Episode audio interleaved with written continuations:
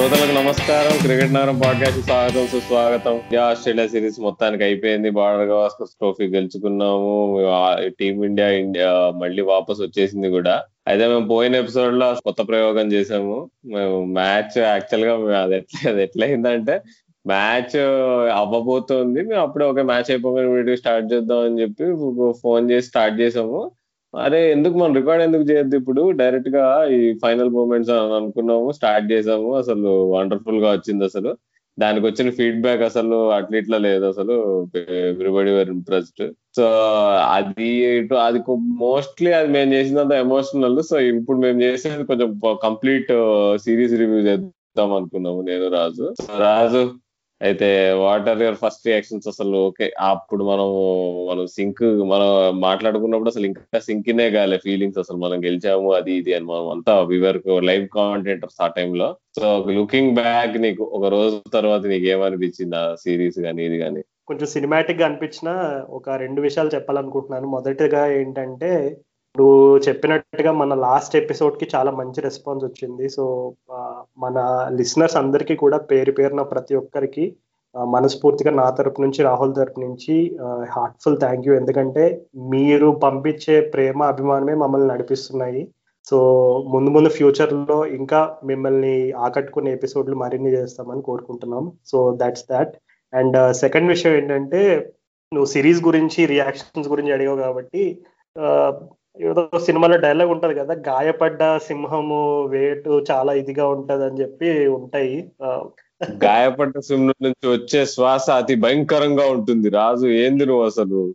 అసలు చూసావా Rahul? That is why Rahul is Rahul. పర్ఫెక్ట్గా చెప్పా dialogue. So hats off to Rahul. Rahul just సినిమాలైనా cricket అయినా చాలా స్ట్రాంగ్ మెమరీ పవర్ ఉంటుంది. ఎనీవేస్ మూవింగ్ ఆన్ మనం క్రికెట్ గురించి చెప్పుకోవాలి కాబట్టి రాహుల్ అసలు ఈ సిరీస్ మొత్తంలో అసలు ఫస్ట్ ఆఫ్ ఆల్ మనం స్టార్టింగ్ ప్రివ్యూ ఎపిసోడ్ దగ్గర నుంచి ఎండింగ్ ఎపిసోడ్ వరకు నాకు తెలిసి ఒక్క ఎపిసోడ్ కూడా మనం ఓకే ఏముంది ఈ టెస్ట్ మ్యాచ్ ఇండియా ఓడిపోతుంది లేదంటే ఈ టెస్ట్ మ్యాచ్లో స్టీవ్ స్మిత్ సెంచరీ కొడతాడు ఇలా ఏవో ఎక్స్పెక్టెడ్ పాయింట్స్ అయితే ఉంటాయి. నాకు తెలిసి మనం రికార్డ్ చేసిన ఎపిసోడ్స్ మొత్తంలో కూడా ఎక్కడ ఎక్స్పెక్టెడ్ పాయింట్స్ అంటే అన్ని కూడా మనం ఎక్స్పెక్ట్ చేసిన స్క్రిప్ట్కి ఆపోజిట్గా జరిగింది. సో ఈ విషయం గురించి ఏం చెప్తాను అసలు మనం అదే మనం ఆ కృతిక ఎపిసోడ్లో మనం ఎప్పుడైతే తనతో మాట్లాడుతున్నప్పుడు అన్నామో ఇట్లా అసలు ఓడిపోతాము గెలిచే ఛాన్సే లేదు. మార్నస్ లొబిషేన్ స్టీవ్ స్మిత్ చెరొక మూడు వందల రన్లు కొట్టుకుంటారు. వాళ్ళు త్రీ హండ్రెడ్ ఇన్నింగ్స్ కొడతారు. ఇదేంటి మనం డేవిడ్ వార్నర్ చేతిలో ఒక కౌంటర్ అటాకింగ్ హండ్రెడ్ దెబ్బ తినబోతున్నాం ఇట్లాంటివి చాలా అనుకున్నాము. దానిలో అసలు ఏది అంటే మార్లస్ అభిషేక్ కొంచెం బాగా ఆడాడు కానీ స్టీవ్ స్మిత్ కూడా అంత బాగా ఆడినట్టు అనిపించలేదు so thirty six all out అవుతాం అని అనుకున్నావా? అని అనుకోలేదు కానీ అయ్యావు. కానీ సిరీస్ గెలుస్తాం అనుకున్నామా అనుకోలేదు కానీ అయ్యింది. సో ఈ ఇన్ని ఇంజురీలు అయినా కానీ గెలుస్తామా అని అంటే అసలు కళ్ళలో కళ ఏంటి? ఎప్పుడు అసలు పీడకల పీడకల కాదు మామూలు కళ కాదు ఏ కళలోనూ అనుకుని ఉన్నాం అసలు? అదేంటి మనం ఇన్ని ఇంజురీస్ తర్వాత మ్యాచ్ గెలుస్తామని. సో ఏది? అన్ ఎక్స్పెక్ట్ అన్ఎక్స్పెక్టెడ్ గానే అయింది రాజు అసలు ఈ సిరీస్ అంతా. అసలు నే ఆ రోజు మనం మనం లైవ్గా అప్పుడు కామెంట్ చెప్పుకుంటూ ఎపిసోడ్ మనం పాడ్కాస్ట్ చేసాము. దాని తర్వాత సాయంత్రం వరకు నాకు అసలు ఏదో వేరేగా ఉండే అసలు గెలిచామా లేదా అన్నట్టు ఉండే. కానీ తర్వాత ఎప్పుడైతే ఒక ఆలోచించుకొని అసలు ఎలా అయింది సిరీస్ అనిపిస్తే అసలు వండర్ఫుల్ ఫీలింగ్ రాదు అసలు గర్వం గర్వంతో కూడిన ఫీలింగ్ అసలు. అప్పుడు ఎప్పుడైతే సిడ్నీ టెస్ట్ మ్యాచ్లో బాగా ఎంత గర్వంగా ఉందని చెప్పుకున్నానో అది మళ్ళీ రిపీట్ అయింది అసలు బ్రిస్బెన్ తర్వాత. ఇంకా గట్టిగా అసలు చెప్పుకోవాలంటే. అది ఎక్కడ రాదు అసలు నువ్వు దేశంలో నీకు ప్రైమ్ మోడీ నుంచి డాడీ వరకు ప్రతి ఒక్కళ్ళు నీకు మ్యాచ్ గెలిచామని చెప్పి సంబరాలు చేసుకోవడమే ఉన్నారు మరి. సో దాన్ని బట్టి ఇంపాక్ట్ అనేది నన్ను అడిగితే ఇది equal to two thousand eleven world cup almost అవును రాహుల్ ఇంకా సింపుల్గా సమ్అప్ చేయాలంటే నాకు బాగా one of my all time favourite songs Sirivennela Seetharama Sastry garu రాసిన పాట గల్ గల్ అనే సాంగ్లో ఉంటాయి లిరిక్స్ ఇది యాక్చువల్గా లవ్ కోసం రాశారు. అంటే ప్రేమ గురించి వర్ణించడానికి రాసిన పాట. కానీ ఇక్కడ నేను వాడేసుకుంటున్నాను. ఎందుకంటే ఇట్లాంటి ఒక అన్ రియల్ ఫీలింగ్ అంటే లైక్ గూస్ బంప్స్ అని ఇలాంటి ఇంగ్లీష్లో చాలా పదాలు వాడతారు. ఎందుకు మనం చక్కగా తెలుగులో చెప్పుకోవాలనుకుంటే కనుక ఆ సాంగ్లో ఒక చిన్న టూ లైన్స్ నాకు బాగా ఇష్టమైన లైన్స్ చెప్తాను అనుకుంటా మధ్యలో ఉంటుంది అనమాట ప్రేమ అంటే ఏమంటే చెప్పే మాట ఉంటే ఆ మాటకి తెలిసిన ప్రేమ అంటే అని ఉంటది. దాని కింద ఈ వర్ణించడానికి రాస్తారనమాట అది చరితలు సైతం చదవని వైనం కవితలు సైతం పలకని భావం సరిగమలెరుగని మధురమ ప్రేమ అంటే అని ఉంటుంది. సో ఒక విధంగా ఇండియా టెస్ట్ సిరీస్ గెలిచిన ఎమోషన్ని ర్యాప్అప్ చేయాలి అని అంటే కనుక ఇప్పుడు మన ఇద్దరం చెప్పుకున్న యునో ఈ అన్రియల్ ఫీలింగే మనకి అది ఒక బెస్ట్ ఎగ్జాంపుల్గా చెప్పుకోవచ్చు.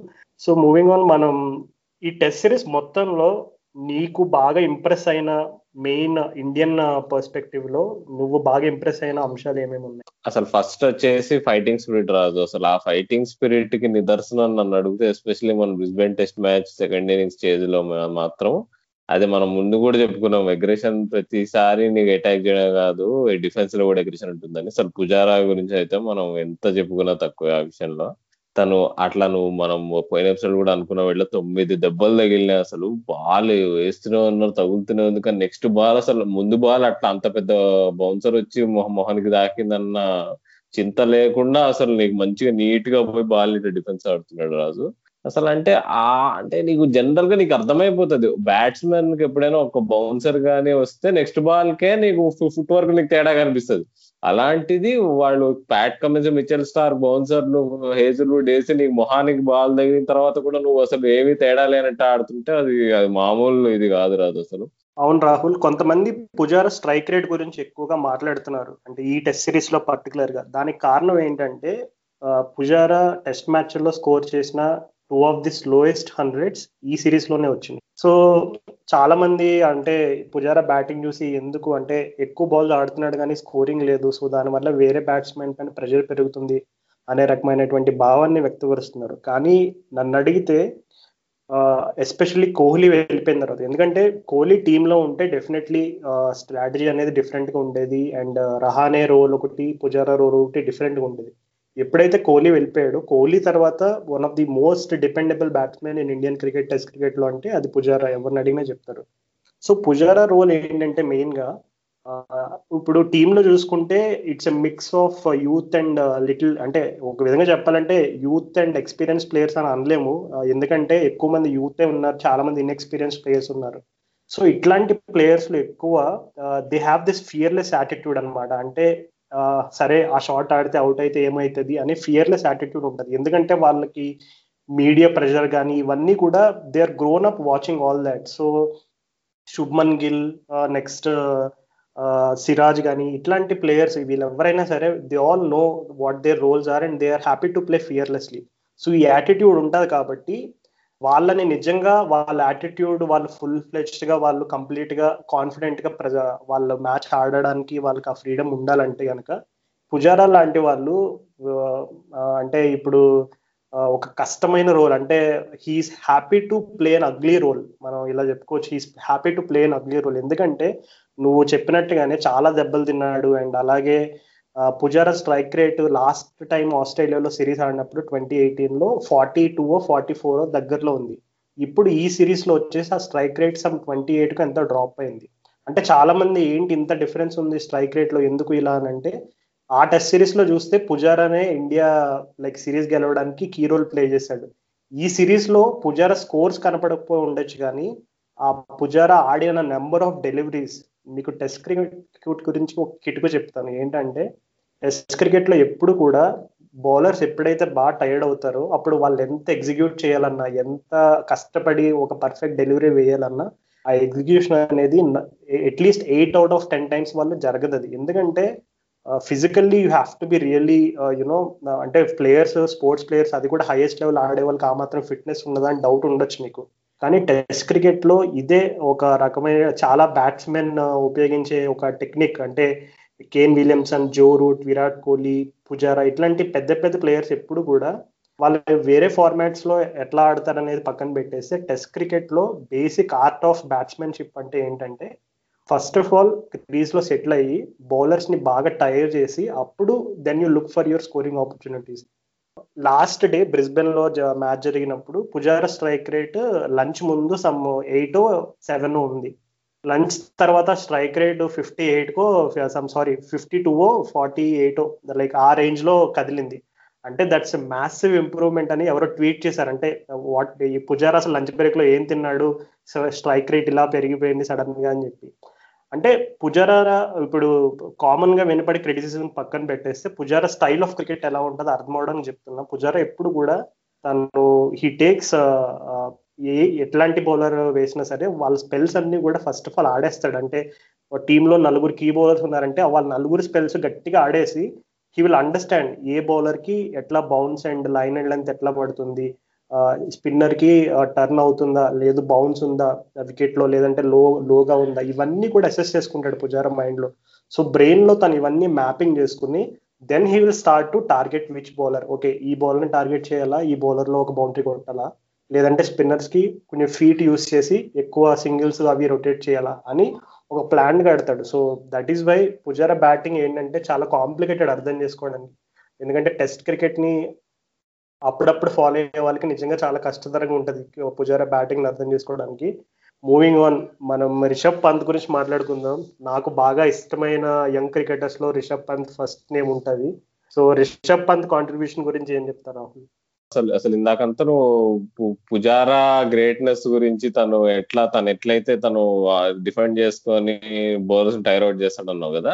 దానికి ఈ సిరీస్లో బిగ్గెస్ట్ బెనిఫిషియరీ మాత్రం రిషబ్ పంత్ అసలు. నువ్వు చూసుకుంటే నీకు సిడ్నీ టెస్ట్ మ్యాచ్లో కూడా పుజారా నీకు ఒత్తి ఒత్తి బాల్స్ నీకు వాళ్ళు టైర్ చేసేసిన తర్వాత పంత్ వచ్చాడు బ్యాటింగ్కి నంబర్ ఫైవ్ ఫట్ ఫట్ ఫట్ ఫట్ కొట్టేశాడు పని చేసుకొని వెళ్ళిపోయాడు.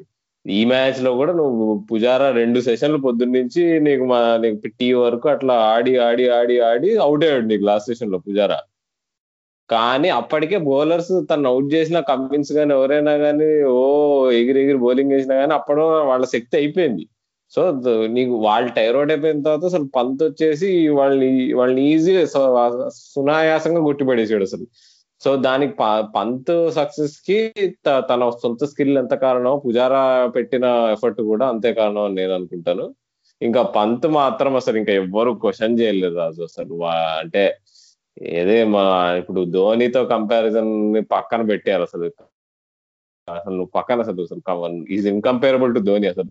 పుజారా పంత్కి ఎవరితో అయినా నీకు పోలిక ఉందంటే that is only the greatest wicket keeper of all time Adam Gilchrist ఈ సిరీస్ పర్ఫార్మెన్స్తో తను ప్రూవ్ చేసి పడేసాడు. అంతే. నీ ఒక ఒక మ్యాచ్ని ఎలాంటి సిచ్యువేషన్ నుంచి అయినా టర్న్ చేసే కెపాసిటీ కానీ ఎవరికైనా ఉందా? ఎస్పెషల్లీ ఒక లెఫ్ట్ హ్యాండర్కి అంటే అది మనం లోవర్ మిడిల్ ఆర్డర్లో గిల్కిష్ పేరు గుర్తు తెచ్చుకుంటాము. ఇప్పుడు ఆ తన అసలైన వారసుడు పంత్ అని చెప్పి మనం చెప్పుకోవచ్చు ఒక రకంగా. కీపింగ్ గురించి ఏదో తను క్యాచ్లు పట్టట్లేదు అది ఇది అంటున్నారు కానీ నాకు తెలిసి ఓవర్ ద టైం తను ఇంప్రూవ్ అవుతాడు. కానీ ఇంకొకటి ఒక్కోసారి మనం అనుకుంటాం ఏ టెస్ట్ మ్యాచ్లో కీపింగ్ చాలా ఇంపార్టెంట్ అది ఇది అని. సరే రెండు క్యాచ్లు ఒక్కొక్క క్యాచ్ డ్రాప్ చేశాడు అనుకుందాం. కానీ ఒకవేళ నిజంగానే బౌలింగ్ అటాక్ మంచి బౌలింగ్ అటాక్ అనుకో ఒక ఒక క్వాలిటీ బౌలింగ్ అటాక్ నీకు రిపీటెడ్లీ ఛాన్సెస్ క్రియేట్ చేస్తూనే ఉంటుంది. ఒక ఛాన్స్ మిస్ అయితే పక్కా ఆన్ అండ్ యావరేజ్ ఇంకో నా ఐదు ఓవర్లతో ఇంకో ఛాన్స్ జనరేట్ చేస్తుంది. అలా జనరేట్ చేయలేని బౌలింగ్ అటాక్కి బౌలింగ్ అటాక్కి నీకు గెలిచే అర్హత ఒక్కోసారి ఉండకపోవచ్చు కూడా. పంత్ కీపింగ్ వల్ల తన బ్యాటింగ్ని పక్కన పెట్టేసి నేను టీం నుంచి బయటగా బయట పెట్టడం మాత్రం అది మాత్రం పెద్ద బ్లండర్ అని ఈ సిరీస్లో అర్థమైంది అనమాట ఫస్ట్ మ్యాచ్ అట్లా పుజారా పోయి సహాన్ పెట్టుకున్నాము. థర్టీ సిక్స్ ఆల్ అవుట్ అయ్యాము. అప్పుడు పంత్ ఉంటే మేబీ తేడా వచ్చేదో ఎవరికేం తెలుసు అంతా హైండ్ సైట్లో మాట్లాడుకుంటున్నాం కానీ జరిగిపోయిన తర్వాత. బట్ అంటే ఇక రిషబ్ పంత్ని అసలు ఫర్గెట్ అబౌట్ ఇస్ కీపింగ్ కీపింగ్ని పక్కన పెట్టేసి అసలు బ్యాట్స్మెన్గా ఆడిద్దాం అని చెప్పి చాలా సన్నాహాలు జరుగుతున్నాయి మరి. సో ఇక రిషబ్ పంత్ ఎస్పెషల్లీ నీకు మ్యాచ్ అయిపోయిన తర్వాత తన ఎమోషన్స్ బట్టి కూడా అర్థమైపోయింది. ఇది ఎంత ఇంపార్టెంట్ ఇన్నింగ్స్ తనకి తను ఎంత ఎంత ఎంత లైఫ్ బెట్ తను ఎంత కేర్ తీసుకొని ఆడేయడానికి మనకు అర్థమవుతుంది. ఎప్పుడు అంటారు రిషబ్ పంత్కి ఎప్పుడు ఒళ్ళు తెలియకుండా ఊపి పడేస్తాడు గాల్లోకి అని. కానీ అంత ఒళ్ళు తెలియకుండా ఊపినట్టు కనిపించినా కానీ మొన్న బ్రిస్బెన్ ఇన్నింగ్స్లో కూడా అంత ఎమోషనల్గా feel అయ్యాడంటే it means so much to him అంటే ఆయన ఒళ్ళు తెలియకుండా ఎందుకు ఊపుతాడు చెప్పు అసలు. సో రెండు కాంట్రడిక్టరీ కదా. సో మేబీ ఒకవేళ అంత ఒడి మనిషి అయితే నీకు ఊపు మ్యాచ్ గెలిచిన తర్వాత సెలబ్రేట్ చేసి ఇయస్ చేస్తా అని చెప్పేసి బాగా ఇది అగ్రెసివ్గా ఉండేవాడు. కానీ emotional feel అయ్యాడంటే it just shows how much it means to అనమాట ఈ రిషబ్ పంత్ గురించి చాలా మంది అంటే నాకు గుర్తున్న ఫస్ట్ మెమరీ ఏంటంటే నువ్వు చెప్పిన క్రిటిసిజం కరెక్టే ఒప్పుకోవాలి అది. బట్ నాకు గుర్తున్న ఫస్ట్ మెమరీ ఏంటంటే Rishabh Pant twenty sixteen under nineteen world cup cover చేశాను నేను. సో అది కవర్ చేసినప్పుడు ఒక మ్యాచ్ అంటే లైక్ వేరే టీమ్ మ్యాచెస్ ఎక్కువ కవర్ చేశాను. ఒక India match I think it was against Nepal or someone so మనం చాలా తక్కువ స్కోర్ చేస్ చేయాలన్నమాట. సో లైక్ అంటే అందరూ మా ఆఫీస్లో అప్పుడున్న హైప్ ఏంటంటే ఏ అరే లైక్ ఒక గిల్ క్రిస్ట్ లా ఆడుతున్నాడు రా నువ్వు చెప్పినట్టే గిల్ క్రిస్ట్లతో కంపారిజన్ చేయడం మంచి అటాకింగ్ స్టైల్ ఆఫ్ క్రికెట్ ఇదంతా చెప్పారు అనమాట సో ఆ రోజు చూస్తే ఫస్ట్ ఫస్ట్ బాలే మనోడు చేజ్లో ఫోర్ సిక్స్ కొట్టాడు. నాకు మైండ్ పోయింది అసలు. అంటే ఏంటి ఇట్లా? అంటే అప్రోచ్ చూస్తే నాకు అర్థమైపోయింది. అంటే ఓకే అండర్ నైన్టీన్ క్రికెటర్స్ ఆ మాత్రం ఫియర్లెస్ యాటిట్యూడ్ ఉంటుంది ఇదంతా చెప్తారు కాబట్టి. But still way he approach that innings నాకు నిజంగా మైండ్ పోయింది. That is the first time and నేను నిజంగా చాలా ఇంప్రెస్ అయ్యాను. కానీ వాట్ ఏ స్టోరీ కదా అసలు ఈ రిషబ్ పంత్. తను ఉత్తరాఖండ్ అనే ఒక స్టేట్ అంటే ఆ స్టేట్కి రీసెంట్గా రంజీ టీమ్ స్టేటస్ వచ్చింది. అంటే రీసెంట్గా వాళ్ళు ఫస్ట్ క్లాస్ గేమ్స్ ఇట్లా ఆడడం అనేది స్టార్ట్ చేశారు. సో అంతకు ముందు వరకు ఉత్తరాఖండ్ స్టేట్ టీం అనేది అసలు లేదు. రీసెంట్ గానే స్టార్ట్ అయింది. అతను అర్ధరాత్రి రెండు గంటలకి బస్లో భయంకరమైన అంటే ఉత్తరాఖండ్ ఆ side Delhi journey Uttarakhand to Delhi అది ఆ జర్నీ అనేది ఎలా ఉంటుందో బహుశా అక్కడ ఉన్న వాళ్ళకి ఎవరికైనా అర్థమవుతుంది అక్కడ చలి ప్రాంతం ఎలా ఉంటుంది వాతావరణం అంతా కూడా. అర్ధరాత్రి రెండు గంటలకి అతను వాళ్ళ మదర్ని తీసుకుని ప్రతిరోజు ఢిల్లీకి వెళ్ళేవాడు. అంటే ప్రాక్టీస్ చేయడానికి ప్రాక్టీస్ కోసం. అలాగా చాలా అసలు వాట్ ఏ వండర్ఫుల్ స్టోరీ కదా. అంటే రిషబ్ పంత్ గురించి మనం క్రికెటింగ్ టర్మ్స్ ఎన్ని చెప్పుకున్నా we also have to appreciate the people behind the scenes so I think all the sacrifices that he's family family Hess put in I think it's all worth it now and ఇంకా రవిశాస్త్రి అయితే ఒక మాట చెప్పాడు అనమాట ఆ రోజు presentation జరిగేటప్పుడు అసలు మేము రిషబ్ పంత్ని ఫారెన్ టూర్స్కి ఎందుకు తీసుకెళ్తామంటే ఈజ్ ఎ మ్యాచ్ విన్నర్ ఒంటి చేత్తో మ్యాచ్ గెలిపించగలగా సత్తా ఎవరికైనా ఇండియా టీంలో ఉందంటే అది ఫస్ట్ రిషబ్ పంత్. సో అందుకే మేము రిషబ్ పంత్ని ఫారెన్ టూర్స్ తీసుకెళ్తామని చాలా కాన్ఫిడెంట్గా చెప్పాడు. నువ్వు చెప్పినట్టుగా ఈ సిరీస్ తర్వాత రిషబ్ పంత్ కేవలం కీపర్ బ్యాట్స్మెన్గా కాకుండా ఒక ప్యూర్ బ్యాట్స్మెన్గా కూడా కన్సిడర్ చేసే అవకాశాలు పుష్కలంగా ఉన్నాయి. So I'm really excited to see what the future holds for Rishabh Pant the batsmen yeah Raju అసలు నాకు Rishabh Pant is all very likable youngster అనమాట నాకు ఉన్న అందరూ జనరల్గా కొంచెం బ్రాష్గా ఉంటారు young young brigade of Indian team అంటుంటారు కానీ నాకు రిషబ్ పంత్లో అది ఎప్పుడు కనిపించదు అనమాట తను అంటే కొంచెం కొంచెం లై అంటే ఇది లైకబుల్గా అనిపిస్తుంది. కీపింగ్ వరకాల తనే తన బాడీ లాంగ్వేజ్ కానీ క్యాచ్లు మిస్ చేసినా ఏం మిస్ చేసినా కానీ ఎందుకో స్మైల్తో ఆడుతూ ఉంటాడు. నీకు ఎప్పుడు అంటే నీకు ఒక kind of you like him అనమాట చూస్తే. మంచిగా ఓ చబ్బి చీక్స్ వేసుకొని అట్లా బుద్ధిమంతుడు టాలెంట్ ఉంది. అంత ఇంతకంటే లైక్ లైకబిలిటీ లైకబుల్ క్యారెక్టర్స్ ఇంకేముంటాయి క్యారెక్టరిస్టిక్స్ ఇంకేముంటాయి చెప్పు అసలు. సో హోప్ఫుల్లీ రిషబ్ పంత్ ఇక పర్మనెంట్ మెంబర్ అయిపోతాడని అనుకుంటున్నా. సో హోప్ ఇక దీన్ని బట్టి మనకు అర్థమైంది ఏంటంటే ఇక విద్యమాన్ సాహా టీంలోకి రావాలంటే కష్టము. మరి మేబీ తను ఇండియాలో టెస్ట్ మ్యాచెస్లో నీకు స్పిన్ మీద కీపింగ్ కష్టం అవుతుంది కదా అని చెప్పి అయినా పంతులు అంటే పంతులు ఆడికుండా సహాన్ ఆడిస్తారా అనే అనేది చూడాలి మరి అది ఏం చేస్తారో లేదో. బట్ మూవింగ్ ఆన్ ఇంకా మనం ఒకసారి యంగ్స్టర్స్ ఎవరైతే నీకు నీకు లాస్ట్ టెస్ట్ మ్యాచెస్లో ఆడాల్సి వచ్చిందో ఇంజురీస్ వల్ల వాళ్ళ గురించి మాట్లాడుకుందాం రాజు అసలు. నీకు అసలు సుందర్ గాని షా ఠాకూర్ గాని నటరాజన్ గాని అసలు వాళ్ళు ఈ సిరీస్లో ఆడతారని అనుకున్నావా? అనుకోలేదు. కానీ ఆడారు మంచి రోల్ ప్లే చేసి గెలిపించారు. అసలు వాళ్ళ గురించి ఏమంటావు చెప్పు అసలు? ముందుగా నేను షార్దుల్ ఠాకూర్ గురించి చెప్పాలనుకుంటున్నాను రాహుల్. ఎందుకంటే నువ్వు చెప్పినట్టు యంగ్స్టర్స్ లిస్ట్లో కొంచెం కొద్ది గొప్ప ఎక్స్పీరియన్స్ ఉన్న ప్లేయర్ ఎవరైనా అనుకుంటే శార్దుల్ ఠాకూరే. సో షార్దుల్ ఠాకూర్ గురించి చెప్పాలనుకుంటున్నాను. అతనికి చిన్నప్పుడు ఒబిసిటీ ప్రాబ్లం ఉండేదంట. అంటే బాగా ఎక్కువగా బరువు ఉండడం వల్ల కొంతమంది అతన్ని కొంచెం ఏడిపించడం ఇవన్నీ కూడా ఫేస్ చేశాడు. అతను పాల్ఘర్ అనే సిటీ అది మహారాష్ట్రకి దగ్గర దగ్గర లైక్ సారీ ముంబైకి సిక్స్టీ కిలోమీటర్స్ దూరంలో ఉంటుంది అది. సో అక్కడి నుంచి ప్రతిరోజు ఉదయం నాలుగున్నరకు లేచి ఎందుకంటే ఐదు ట్రైన్ క్యాచ్ చేయాలి పాల్గర్లో ముంబై వెళ్ళడానికి. సో నాలుగున్నరకు ఉదయం లేచి ప్రతిరోజు వెళ్ళి క్రికెట్ ఆడడానికి ముంబై వచ్చి మళ్ళీ క్రికెట్ ఆడి రిటర్న్ వెళ్ళేవాడంట. అసలు అంటే ఎందుకు లైక్ ఇట్లాంటి సక్సెస్ స్టోరీస్ మనం విన్నప్పుడు ఇట్లాంటివి ఎందుకు చెప్పుకోవాలి అంటే కనుక ఖచ్చితంగా వాళ్ళు బిహైండ్ ద సీన్స్ పడిన కష్టం వల్లే ఈ రోజు వాళ్ళు యునో బ్రిస్బెన్ లాంటి కంచుకోటలో ఆస్ట్రేలియన్ మట్టి కనిపించారంటే అది మాటలు కాదు. ఎందుకు ప్రపంచం అంతా కూడా ఇప్పుడు ఇండియన్ క్రికెట్ని అంతలా ఈ సిరీస్ పర్టికులర్గా ఎత్తడానికి కారణం ఏంటంటే ఇట్లాంటి వండర్ఫుల్ స్టోరీస్ చాలా ఉన్నాయి. ఇప్పుడు మనం శార్దుల్ ఠాకూర్ గురించి చెప్పినట్టు. నేనైతే బాగా అంటే ఇంప్రెస్ అయ్యింది శార్దుల్ ఠాకూర్ విషయంలో అయితే అతని బ్యాటింగ్. ఓకే బౌలింగ్ గురించి నాకు తెలుసు. ఎందుకంటే నేను డొమెస్టిక్ క్రికెట్ ఎప్పుడో ట్రాక్లో పెట్టుకున్నప్పుడు శార్దుల్ ఠాకూర్ బౌలింగ్ నేను చూసాను అతనికి ఉన్న వేరియేషన్స్ ఇవన్నీ ఐపీఎల్లో మనం చూస్తూ వచ్చాము. బట్ అతను సుందర్తో ఆడిన ఆ పార్ట్నర్షిప్ నాకు తెలిసి అది ఇండియన్ క్రికెట్ ఫ్యాన్సే కాదు ఎవరు కూడా మర్చిపోలేరు అది. నిజంగా I think that is one of the biggest moments in the series అవును రాజు అసలు ఆ పార్ట్నర్షిప్ అయితే అసలు ఇండియాలో ఇద్దరు అంటే ఇద్దరు నాన్ స్పెషలిస్ట్ బ్యాట్స్మెన్ అంత పెద్ద పార్ట్నర్షిప్ అంత క్వాలిటీ బౌలింగ్ అటాక్ మీద ఆడారంటే అసలు అసలు గ్రేట్ అసలు. మనం ఇట్లాంటి మామూలు అపోజిషన్ టీమ్స్ చేయడం చూస్తుంటాం. నీకు ఇంగ్లాండ్ వాళ్ళ కింద వరకు బ్యాటింగ్ ఉంటుంది. వాళ్ళు మనం ఫస్ట్ ఫైవ్ వికెట్స్ లేపేసినా కానీ ముక్కుంటూ అది ఇది ఇంకో సెవెంటీ ఎయిటీ రన్స్ అబ్బా అనవసరంగా ఇస్తున్నాం వీళ్ళకి రన్స్ అని అనుకుంటాం కానీ అదే మనం ఆస్ట్రేలియా లాంటి టీం మీద చేయడం అనేది నాకు అసలు అసలు మస్తు సాటిస్ఫాక్టరీ సాటిస్ఫాక్టరీ అనిపించింది. ఒకవేళ అక్కడ మనం ఆ ఫైట్ చూపించకపోయి ఉంటే మనం మన ఫస్ట్ ఇన్నింగ్స్ లీడ్ ఆస్ట్రేలియాకి ఇంకా చాలా ఎక్కువ వచ్చేది. అక్కడ మనం గెలవడం అసలు అసంభవం అయిపోయేది అసలు. సో చాలా క్రూషియల్ పార్ట్నర్షిప్ రాదు అసలు. అసలు సుందర్ అయితే అసలు సుందర్ ఆ పార్ట్నర్షిప్లో అసలు ఎంత బ్రేవ్గా ఆడాడు అసలు నీకు. నీకు అంత అంత మంచి బౌలింగ్ని కూడా. అండ్ ఇంకా సుందర్ గురించి మాట్లాడుకుంటున్నప్పుడు అసలు తను సెకండ్ ఇన్నింగ్స్లో ఎప్పుడైతే ఫోర్త్ ఇన్నింగ్స్ చేసేటప్పుడు తను సిక్స్ కొట్టాడో స్టార్క్ అంటే కమిన్స్ని అక్కడి నుంచి మ్యాచ్ టర్న్ అయింది అన్నాడు. అప్పటి వరకు కూడా నేను ఇంకా సెవెంటీ పర్సెంట్ డ్రాకి వెళ్తే ఇప్పుడు. ఇప్పుడు ఏం ఎక్స్పెరిమెంటల్ చేయకుండా అసలు బాల్స్ కూడా లేవు. అనవసరంగా రెండు వికెట్లు పడితే నీకు ప్యాక్ మాడలకు కూలిపోతుంది కింద లోవర్ ఆర్డర్ అని చెప్పి అనుకుంటుండే.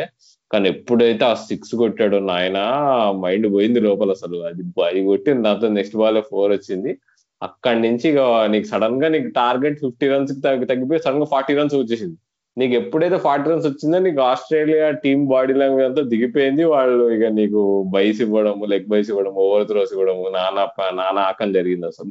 సో నీకు సుందర్ బౌలింగ్ పరంగా అంటే కూడా నీకు ఇంపాక్ట్ చేశాడు మనం చూసుకుంటే. అసలు నేను ఎక్స్పెక్ట్ చేయలేదు సుందర్ ఇంత మంచి బౌలింగ్ వేయగలుగుతాడని చెప్పి. తను వికెట్ టేకింగ్ బాల్స్ కాక వేయలేకపోయినా ప్రతిసారి టైట్గా అయితే ఉంచాడు. తను బేసిక్గా గట్టిగా మాట్లాడుకుంటే టీ ట్వంటీ స్టైల్ బౌలింగ్ వేసాడు నీకు. నీకు ఫ్లైట్ గీటు ఏమీ లేకుండా నీకు వికెట్ టు వికెట్ వేస్తూ అట్లా చేసాడు నీకు. అట్లానే డేవిడ్ వార్నర్ వికెట్ తీసాడు నీకు. చాలా ఇంపార్టెంట్ వికెట్ అది. నీకు సెకండ్ ఇన్నింగ్స్లో. సో అంటే నీకు సుందర్ రోల్ వాజ్ అయితే ఈక్వల్ ఇంపార్టెంట్ ఒకవేళ వార్నర్ అక్కడ నీకు అవుట్ అవ్వకపోయి ఉంటే ఫట్ ఫట్ ఫట్ చాలా అప్పటికే నీకు చాలా ఫాస్ట్గా ఆడాడు థర్డ్ ఇన్నింగ్స్లో వార్నర్. నీకు తను ఇంకో ఇంకో థర్టీ ఇంకో టెన్ అవర్స్ అట్లా ఉండుంటే మ్యాచ్ దూరం వెళ్ళిపోయేది అసలు మనకు. టార్గెట్ నీకు త్రీ త్రీ థర్టీ కాకుండా ఫోర్ హండ్రెడ్ వచ్చేది నీకు.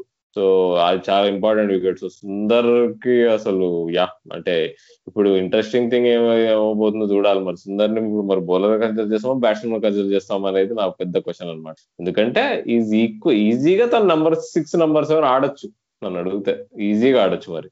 మరి మరి బౌలింగ్ అంటావా? Bowling is an added bonus to already a great spin attack మనకున్న జడేజా ఇంకా అశ్విన్కి so hopefully will see what happens with him కానీ ఇంకోటి యార్కర్ నట్టు గురించి ఇంకా యాడ్ చేయగలుగుతాం రాజు అసలు? తన బౌలింగ్ కానీ తను ఇక్కడ వరకు రావడం కానీ అవును రాహుల్ ముందుగా యార్కర్ నట్టు కంటే సుందర్ గురించి ఒక రెండు మాటలు చెప్పదలుచుకున్నాను. నువ్వు అన్నావు కదా బ్యాట్స్మెన్గా కన్సిడర్ చేస్తారు బౌలర్గా చూస్తారని. ఎవరు ఎలా కన్సిడర్ చేసినా వాషింగ్టన్ సుందర్ వాళ్ళ నాన్నగారు మాత్రం ఖచ్చితంగా సుందర్ ఎప్పుడు బ్యాట్స్మెన్ లాగా చూస్తారు. ఎందుకంటే నేను చదివాను రీసెంట్గా. వాళ్ళ నాన్నగారు ఎప్పుడు కూడా చిన్నప్పటి నుంచి సుందర్ అంటే తను స్కూల్ క్రికెట్ టైం నుంచి రీజనల్ క్రికెట్ ఇవన్నీ ఆడేటప్పుడు కూడా ఓపెనర్ గానే ఆడేవాడంట. సో టిపికల్ ఎక్స్పెక్టేషన్స్ ఉంటాయి కదా ఇండియన్ పేరెంట్స్ ఓకే ఏంటి ఎయిటీ వస్తే ఏంటి నైన్టీ ఎందుకు రాలేదు నైన్టీ వస్తే నైన్టీ ఫైవ్ ఎందుకు రాలేదు. ఇలాగా పాపం మొన్న సుందర్ అవుట్ అయిన తర్వాత కూడా వాళ్ళ నాన్నగారు సెంచరీ కొట్టలేదని బాధపడ్డారంట. సో ఎవరికైనా అసలు వాషింగ్టన్ సుందర్కి ఎందుకు వాషింగ్టన్ అనే ఒక ఇంగ్లీష్ నేమ్ వచ్చిందని ఏమైనా సందేహం ఉంటే ఆల్రెడీ మీలో బహుశా చాలా మందికి తెలిసే ఉంటది. కానీ తెలియని వాళ్ళ కోసం చెప్తున్నా. బేసిక్గా వాషింగ్టన్ సుందర్ వాళ్ళ నాన్నగారు ఆయన కూడా క్రికెట్ అంటే బాగా ఇష్టం. సో ఆయన క్రికెట్ ఆడడానికి అండ్ అట్లాగే అతని స్కూల్ ఫీజ్ పే చేయడానికి అతన్ని బాగా ఎంకరేజ్ చేయడానికి బాగా సపోర్ట్ చేయడానికి వాళ్ళ రెండు వీధుల దూరంలో ఒక ex army man PD Washington ఒక ఆయన ఒక ఆయన ఉండేవారు. సో ఆయన ఫుల్గా సపోర్ట్ చేసేవారు అనమాట వాషింగ్టన్ సుందర్ వాళ్ళ నాన్నగారిని. క్రికెట్ ఆడే విషయంలో కానీ నెక్స్ట్ వేరే యాక్టివిటీస్లో కానీ బాగా ఎంకరేజ్ చేసి లిటరల్ ఒక మెంటర్ లాగా ఉండేవారు. సో దానికి కృతజ్ఞతా భావంగా వాషింగ్టన్ సుందర్కి లైక్ ఆ పేరు రావడం జరిగింది. అంటే వాషింగ్టన్ అని పెట్టుకోవడం జరిగింది. సో నిజంగా వండర్ఫుల్ స్టోరీ. నువ్వు చెప్పినట్టు ఇంకా వాషింగ్టన్ సుందర్ గురించి అతను ప్లే చేసిన హీరోల గురించి చాలా క్లుప్తంగా చెప్పావు. అండ్ నటరాజన్ గురించి. నటరాజన్ అసలు నాకు తెలిసి ఈ ఇండియా టూర్ మొత్తంలో ఎక్స్పెక్ట్ ది అన్ఎక్స్పెక్టెడ్ అనే ట్యాగ్కి బాగా సూట్ అయ్యే పర్సన్ ఎవరైనా క్యారెక్టర్ని చూస్ చేసుకోవాలి. రెండు టీమ్స్ నుంచి అంటే నాకు తెలిసి Natarajan would be best fit అనమాట ఎందుకంటే అసలు ఈ టీ ట్వంటీస్లో కూడా డెబ్యూ చేస్తాడో లేడో అనే అనుమానంతో వచ్చి టీ ట్వంటీస్ వన్ డేస్ టెస్ట్లు అన్ని ఆడేసి అది కూడా ఒక విక్టోరియస్ నోట్తో వెను తిరుగుతున్నాడు అంటే అండ్ ఇంకొకటి అందరూ అనుకోవచ్చు ఓకే కష్టం నుంచి ఒక్కొక్క మెట్టు అలా ఎక్కుకుంటా పైకి వచ్చాడని కానీ ఒక ఎదురు దెబ్బ కూడా తగిలింది మధ్యలో. అది ఎప్పుడంటే రెండు వేల పదిహేనవ సంవత్సరంలో నటరాజన్కి సస్పెక్ట్ బౌలింగ్ యాక్షన్ అని చెప్పి దగ్గర దగ్గర ఒక వన్ ఇయర్ క్రికెట్ ఆడలేదంటే చూడు తను క్రికెట్లో ఇంత ఫాస్ట్గా పికప్ చేసుకుని step by step step by step పైకి ఎదుగుతున్న టైంలో అసలు వన్ ఇయర్ మొత్తం బౌలింగ్ చేయకుండా ఉండాలంటే సాధారణంగా కాన్ఫిడెన్స్ షాటర్ అయిపోయి ఉంటుంది. అంతా కూడా అసలు ప్రపంచం అంతా తలకిందులు అయిపోయినట్టు కనపడి ఉంటుంది. కానీ అప్పుడు కూడా తను గివప్ చేయకుండా మళ్ళా టీఎన్పిఎల్ ట్రయల్స్కి వచ్చి టీఎన్పిఎల్లో కాంట్రాక్ట్ సంపాదించి ఇలా ఇప్పటికి ఈ రోజు కూడా లైక్ తన సొంత ఊర్లో ఇప్పుడు జయప్రకాష్ అనేది ఎవరైతే మనం మెంటర్ పేరు మెన్షన్ చేసామో ఆయనతో కలిసి ఒక ఫ్రీ క్రికెట్ అకాడమీ రన్ చేస్తున్నాడు. అంటే ఎవరైనా సరే క్రికెట్ ఇంట్రెస్ట్ ఉందంటే చాలా ఎన్రోల్ చేసుకుంటే వాళ్ళకి ఫ్రీ క్రికెట్ కోచింగ్ ఇదంతా చేస్తున్నాడు. సో నేనైతే I want to really project human side of stories Rahul ఈ ఎపిసోడ్లో సో అందుకే నేను ఈ ఫోకస్ చెప్తున్నాను. అండ్ నటరాజన్ బౌలింగ్ కాంట్రిబ్యూషన్ గురించి పర్టికులర్గా నాకు తెలిసి బెటర్గా నువ్వే చెప్పగలవు. ఏమంటావు? యా రాజు అసలు తన స్టోరీ గురించి ఇంకా నీకంటే బాగా నేను చెప్పలేనులే కానీ తన బౌలింగ్ పరంగా కూడా నేనైతే ఎక్స్పెక్ట్ చేయలేబ్బా. తను తను అసలు కాంట్రిబ్యూట్ చేయగలుగుతాడు నేను ముందు కూడా అన్నా తను ఆడించద్దు. తను ఆడిస్తే నీకు ఈజీగా అటాక్ చేయగలుగుతాడు రెడ్ బాల్తో. తను స్వింగ్ పెద్ద రాదు అని. కానీ తనకున్న లిమిటెడ్ స్కిల్ సెట్ తోనే అసలు ఫస్ట్ ఇన్నింగ్స్లో ఎక్స్పెషల్లీ నీకు మా లబుషేన్ వికెట్ తీసేయండి. నీకు ఇంపార్టెంట్ వికెట్ అది. తను అప్పుడు అప్పుడు అవుట్ అవ్వకపోయి ఉంటే నీకు తను వన్ ఫిఫ్టీ వన్ సిక్స్టీ కొట్టుంటే చెప్పలేము నీకు మ్యాచ్ సో నీకు అదే కదా నీకు వీళ్ళంతా నీకు డెబ్యూటాంట్స్ ఎవరైతే ఉన్నారు ఈ ముగ్గురు ముగ్గురు important role important roles important wickets important runs అసలు కొట్టడం తీసుకోవడం జరిగింది అసలు. కానీ ఇప్పుడు ఉన్న ఆల్రెడీ ఉన్న ఫాస్ట్ బౌలర్స్ నీకు ఇషాంత్ శర్మలు బుమ్రాలు షమీలు వీళ్ళందరూ ఉండగా మరి నటరాజన్ మళ్ళీ ఇంకో టెస్ట్ మ్యాచ్ ఆడతారా లేదా అని మనం వేసి చూడాలి మరి. So it might just be one wonder one test wonder one one time cup ఎత్తడం లాంటి ఈవెంట్ ఎప్పుడైతే ఏదైనా నటరాజన్ చేశాడో మనం ఇంకోసారి తను మళ్ళీ రెడ్ బాల్తో చూడలేకపోవడం అనేది అతిశక్తి అయితే కాదు. సో వీ హోప్ తను ఏంది ఇంతకంటే ఎక్కువ అచీవ్ చేద్దాం కానీ కోరుకుందాం కానీ వీడ్ నెవర్ నో బట్ అదే ఇక జీవితం అంటే అట్టానే ఉంటది మరి చెప్పలేము అవును రాహుల్ మరి నటరాజన్ ఫ్యూచర్ కూడా ఎలా ఉండబోతుందో మనం చూడాలి. మేబీ వన్ టైం వండర్ అవ్వచ్చు కాకపోవచ్చు బట్ నాకైతే పూర్తి నమ్మకం ఉంది అతను ఇంకా కొన్ని టెస్ట్ మ్యాచ్లు ఇండియా ఖచ్చితంగా ఆడతాడని. అండ్ ఇంకొక పాత్ర గురించి కూడా చెప్పుకోవాలి. మనం నవదీప్ సైని కర్నల్ సిటీ హర్యానాలో అతను పుట్టి పెరిగి వాళ్ళ నాన్నగారు వచ్చేసి ఒక గవర్నమెంట్ డ్రైవర్ అనమాట సో ఎప్పుడు కూడా చిన్నప్పుడు టెన్నిస్ బాల్ క్రికెట్ ఆడి ఆడి వాళ్ళ నాన్నగారిని ఫోర్స్ చేస్తే తను ఆడుకోవడానికి మాత్రం ఏదో ప్లాస్టిక్ బాల్ ఏదో కొనిపెట్టారంట. ఇంకా క్రికెట్ మాత్రం అసలు లిటరల్గా క్రికెటే జీవితం అన్నట్టు గడిపి ఎట్లయినా సరే ఆ ఒక డొమెస్టిక్ టీంలోకి అట్లా రీజనల్ టీమ్స్లో ఆడాలి ఆడాలి అని ఒక కసితోటి అతను ఢిల్లీ రావడం అలాగే అక్కడ లక్కీగా అతని టాలెంట్ని గుర్తించడం జరిగింది అతని టాలెంట్ని గుర్తించడం జరిగింది. So Navdeep Saini role maybe అనిపించవచ్చు అంటే ఏం పెద్ద ఏమీ అంత ఎఫెక్టివ్గా కనపడలేదు హైప్ చేశారు కానీ అని అనుకోవచ్చు. కానీ అతనికి లిమిటెడ్గా అతనుకున్న లిమిటేషన్స్లో అతనికి ఇంజురీ కూడా అయ్యింది సెకండ్ టెస్ట్లో. అయినా సరే కొంచెం గుండె ధైర్యం చేసుకుని అట్లాగే అసలు నిజంగా నేనైతే సెకండ్ ఇన్నింగ్స్లో బ్యాటింగ్ కూడా రాడేమో ఎవరినైనా మేబీ సిరాజ్ని ఎవరినైనా పంపిస్తారేమో అనుకున్నాను. మీరు ఎవరైనా సరే లాస్ట్ విన్నింగ్ మూమెంట్ కామెంటరీ వింటే కనుక ఆస్ట్రేలియన్ కామెంటరీ ఫీల్డ్లో ఇది వినపడుతుంది. అంటే సైనికి చాలా అదే బ్యాక్ పెయిన్ ఇవన్నీ ఉన్నాయి. అంటే త్రీ అంటే అది మనకి ఇండియాకి త్రీ రన్స్ కొట్టారు కొట్టాలి. అది బౌండరీ వెళ్తుందో లేదో తెలియదు అనే మూమెంట్లో అసలు సైనిక్కి బ్యాక్ పెయిన్ ఉంది పరిగెట్టగలడా త్రీ అనే కామెంటేటర్ అరుస్తూ ఉంటాడు. కానీ అది లిటరల్గా ఫోర్ వెళ్ళిపోతుంది అనుకో. బట్ స్టిల్ అంటే సైనిక్ కమిట్మెంట్ టీం కోసం అతను తనకి ఈజీగా చెప్పేసి ఉండొచ్చు. అంటే నా వల్ల అవ్వదు అసలు నేను బౌలింగ్ చేయలేనని ఈజీగా యూనో రిలాక్స్ అయిపోయి ఉండొచ్చు. ఎందుకంటే అతని మీద ఏం ప్రెషర్ లేదు. Is a youngster is just playing his second test match కానీ అతను ఆ పరిస్థితుల్లో కూడా టీం కోసం ఏదో నా కాంట్రిబ్యూషన్ ఏదో ఒకటి ఉండాలని చెప్పి సెకండ్ ఇన్నింగ్స్లో కూడా కొంచెం ఈ బౌలర్స్ వే వేసినప్పుడు మధ్య మధ్యలో వాళ్ళు బ్రేక్ కోసం వాళ్ళ స్పెల్స్ మధ్యలో ఒక టూ త్రీ అవర్స్ చిన్న చిన్న స్పెల్స్ వేశాడు. సో తను పోషించిన పాత్ర చిన్నదైనా టీమ్ గెలి గెలిపించడంలో మాత్రం యాజ్ ఎ టీమ్ మ్యాన్గా ఈ can I can I think we can give him hundred out of hundred అసలు ఎన్ని విశ్వరూపం అయితే మనం ఇంకా చూడలేదు అబ్బాయి ఎస్పెషల్లీ ఈ సిరీస్లో నేను చాలా ఎక్స్పెక్ట్ చేశాను. తనకు అనువైన పిచ్ ఉందని చెప్పి. కానీ ఫస్ట్ నుంచి ఓడిఐస్ నుంచి తను మా తను సరిగ్గా రిజమ్లో లేడు ఫుల్ ఫిట్నెస్లో లేడు అసలు చూసుకుంటే.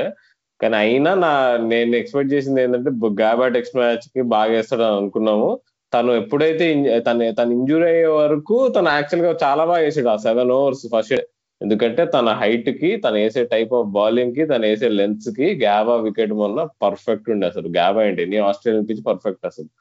నన్ను అండ్ ఇప్పుడు మనం అనుకున్నాం నటరాజన్ మళ్ళీ ఒక టెస్ట్ మ్యాచ్ ఆడతాడు లేదో డౌట్ ఉంది మనం చెప్పలేమని అనుకున్నాం కానీ నా దృష్టిలో అయితే సేని పక్కా he will play major role మళ్ళీ నెక్స్ట్ టైం ఏమైనా సౌత్ ఆఫ్రికా వెళ్ళినా కానీ ఆర్ ఇంగ్లాండ్ నెక్స్ట్ ఇంగ్లాండ్ వెళ్ళినా కానీ మేబీ తన తన టైప్ ఆఫ్ బౌలింగ్ని వాడుకోవచ్చేమో అనుకుంటున్నా. నెక్స్ట్ టైం ఆస్ట్రేలియా వెళ్తే మాత్రం ఎక్స్పీరియన్స్తో నాకు తెలిసి Saini will be dangerous bowler తన అసలు తన హార్డ్ వర్క్ గురించి అయితే నేను విన్నా ఏంటంటే తను ఎవరో ఇప్పుడు ఒక సెలెక్టర్ తను ఇండియా సెలెక్ట్ చేయలేదంట. నువ్వు నీ ఫిట్నెస్ సరిగ్గా ఉండదు నువ్వు బౌలింగ్ ఎక్కువ వేయలేవు నీవు పొద్దున్నే బౌలింగ్ వన్ ఫార్టీ వేస్తావు సాయంత్రం కల్లా వన్ ట్వంటీ అయిపోతుంది స్పీడ్ అన్నట్ట.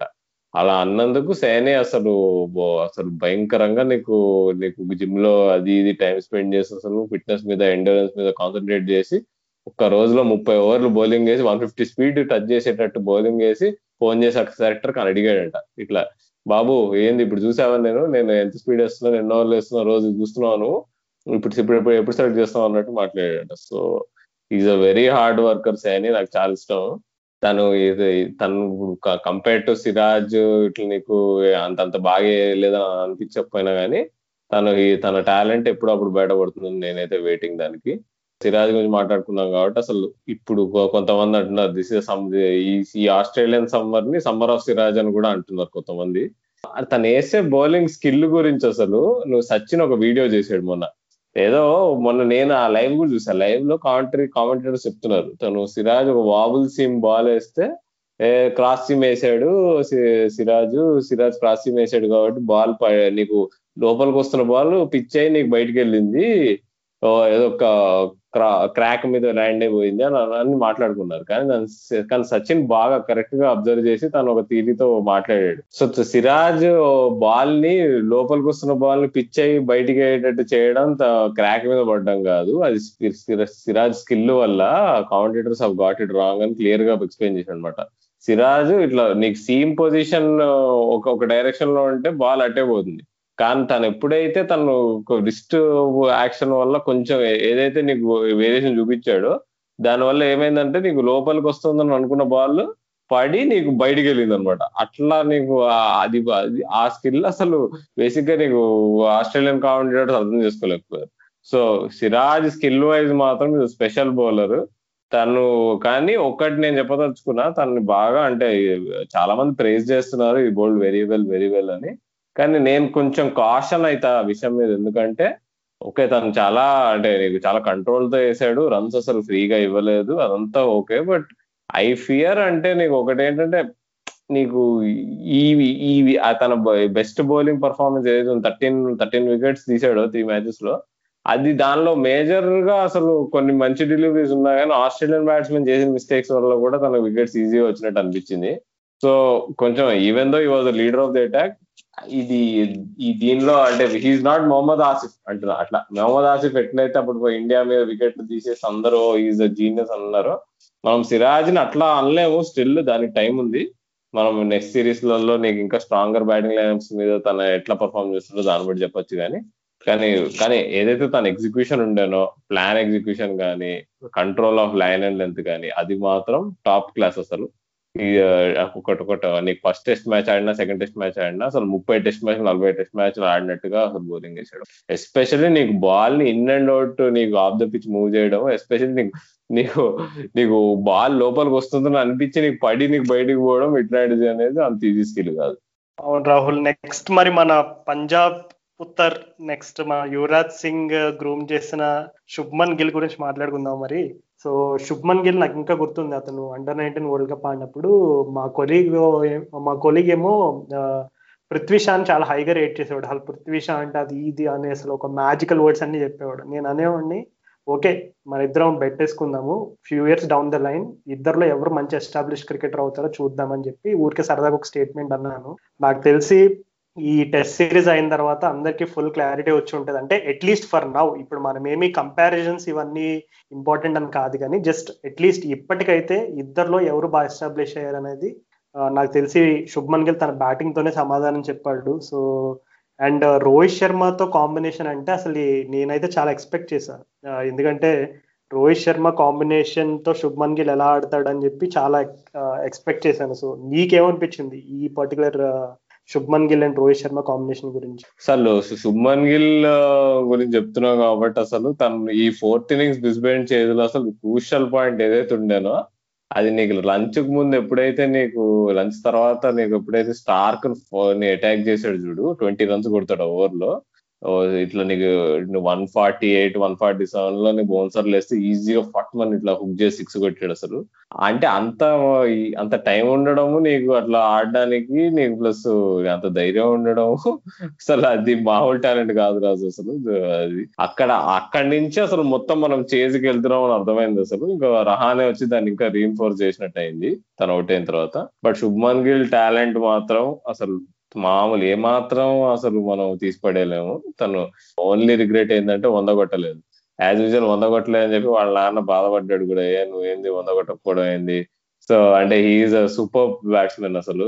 నీకు బాల్ని లేట్గా ఆడడము నీకు నిక్ నైట్ కామెంటరీ చేస్తూ క్లియర్గా ఎక్స్ప్లెయిన్ చేశాడు అనమాట ఎప్పుడైనా బ్యాట్స్మెన్ బాల్ని ఎక్కడ మీట్ అవుతున్నాడో అనేది నువ్వు చూస్తే మోకాలికి వెనకాల మీట్ అవుతుంటే ఆ బ్యాట్స్మెన్ లేట్గా ఆడుతున్నట్టు అర్థము.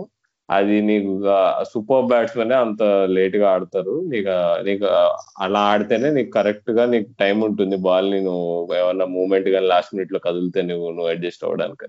So Shubman Gill is has everything in front of him. తనకు తనకు అన్నీ ఉన్నాయి. టాలెంట్ ఉంది ఏజ్ ఉంది. ఇంకా టీమ్లో ఇప్పుడు స్పాట్ కూడా ఇప్పుడు ఫిక్స్ అయింది. తను నాకు తెలిసి ఇప్పుడు తన టీం టీం నుంచి బయటికి తీయడం మాత్రం చాలా కష్టం. మయాంక్ అగర్వాల్ నాకు తెలిసి has to sit out Mayank Agarwal పక్కకు దూసాడు మయాంక్ అగర్వాల్ పోయినాడు రెండు డబుల్ సెంచరీలు కొట్టాడు. అయినా కానీ ఇప్పుడు తనకి లెవెల్లో ప్లేస్ ఉండదు. ఎందుకంటే గిల్ ఇక అక్కడ is here to stay so ఇక ఇక గిల్ గురించి పక్కన పెట్టి ఇప్పుడు తన ఓపెనింగ్ పార్ట్నర్ అయిన ఈ సిరీస్లో ఓపెనింగ్ పార్ట్నర్ అయిన రోహిత్ శర్మ గురించి మాట్లాడుకోవడం అయితే ఇక హీ ప్రూవ్డ్ దట్ ఓవర్సీస్లో కూడా ఆడగలను అని అయితే తనైతే క్లియర్గా ప్రూవ్ చేశాడు. తన రెండు ఇన్నింగ్స్లో చూసుకుంటే అసలు తను రెండు ఇన్నింగ్స్లలో అయితే స్టార్ట్ వచ్చి అవుట్ అయ్యాడు. తను ఇంకా యాక్సలరేట్ చేసి ఒక పెద్ద హండ్రెడ్ ఏదో కొట్టక ముందు తను ఏదో ఒకటేమో ఒక మ్యాచ్లో ఇట్లా హుక్ షాట్ ఆడి అనవసరంగా క్యాచ్ ఇచ్చాడని అనుకున్నాము. ఇంకో మ్యాచ్లో లైన్ అటాక్ చేసి క్యాచ్ ఇచ్చాడు లాంగ్ ఆన్లో కానీ రెండు చూస్తే తన నేచురల్ గేమే. సో తను క్రిటిసైజ్ చేయడంలో అయితే పాయింట్ లేదు.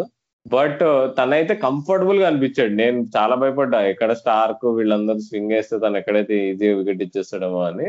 కానీ కానీ రోహిత్ శర్మ చాలా వర్క్ చేశాడు. ఈజీగా అర్థమవుతుంది ప్రాబ్లీ క్వారంటైన్లో కూడా బాగా నీకు నీకు స్టాండ్స్ మీద కానీ ఏదైనా కానీ నీకు బ్యాట్ ప్యాడ్ మధ్యలో గ్యాప్ రాకుండా నీ నీకు మంచిగా నీట్గా ఆడేటట్టు చాలా టెక్నికల్ అడ్జస్ట్మెంట్ చేసుకున్నాడు.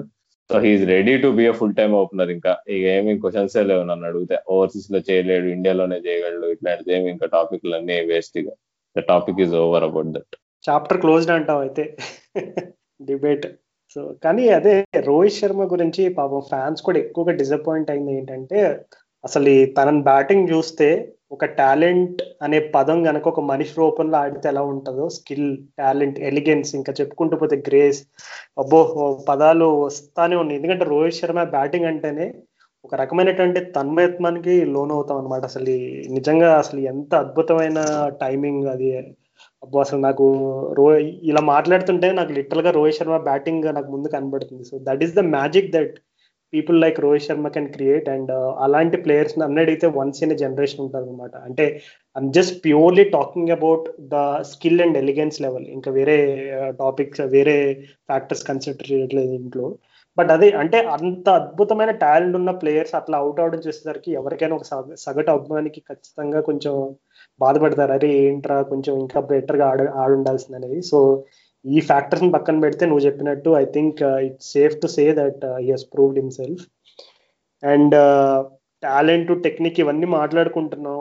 సో మరి మన తెలుగు అబ్బాయిన హనుమ విహారీ గురించి కూడా మాట్లాడుకోవాలి. ఎందుకంటే అసలు టెక్నిక్ వైజ్ అంటే ఇండియాలో ఫ్రంట్ ఫుట్ ప్రెస్ అని అంటారు టెస్ట్ క్రికెట్లో ఫ్రంట్ ఫుట్ ప్రెస్ అంటే ఒక బ్యాట్స్మెన్ వేసినప్పుడు బ్యాట్స్మెన్ డిఫెండ్ చేసే technique of the front foot అంటే ఫ్రంట్ ఫుట్ పైన అతను డిఫెండ్ చేసే టెక్నిక్ని చాలా మంది అసలు ఒక చాలా క్రూషియల్గా ఎగ్జామిన్ చేసి దాన్ని బట్టి వెదర్ ఈజ్ ఇంటర్నేషనల్ స్టాండర్డ్ ప్లేయరా లేదు డొమెస్టిక్ ప్లేయరా లేదు లోకల్ ప్లేయరా ఇట్లా కూడా క్లాసిఫై చేసే కొన్ని ఈక్వేషన్స్ ఉంటాయి.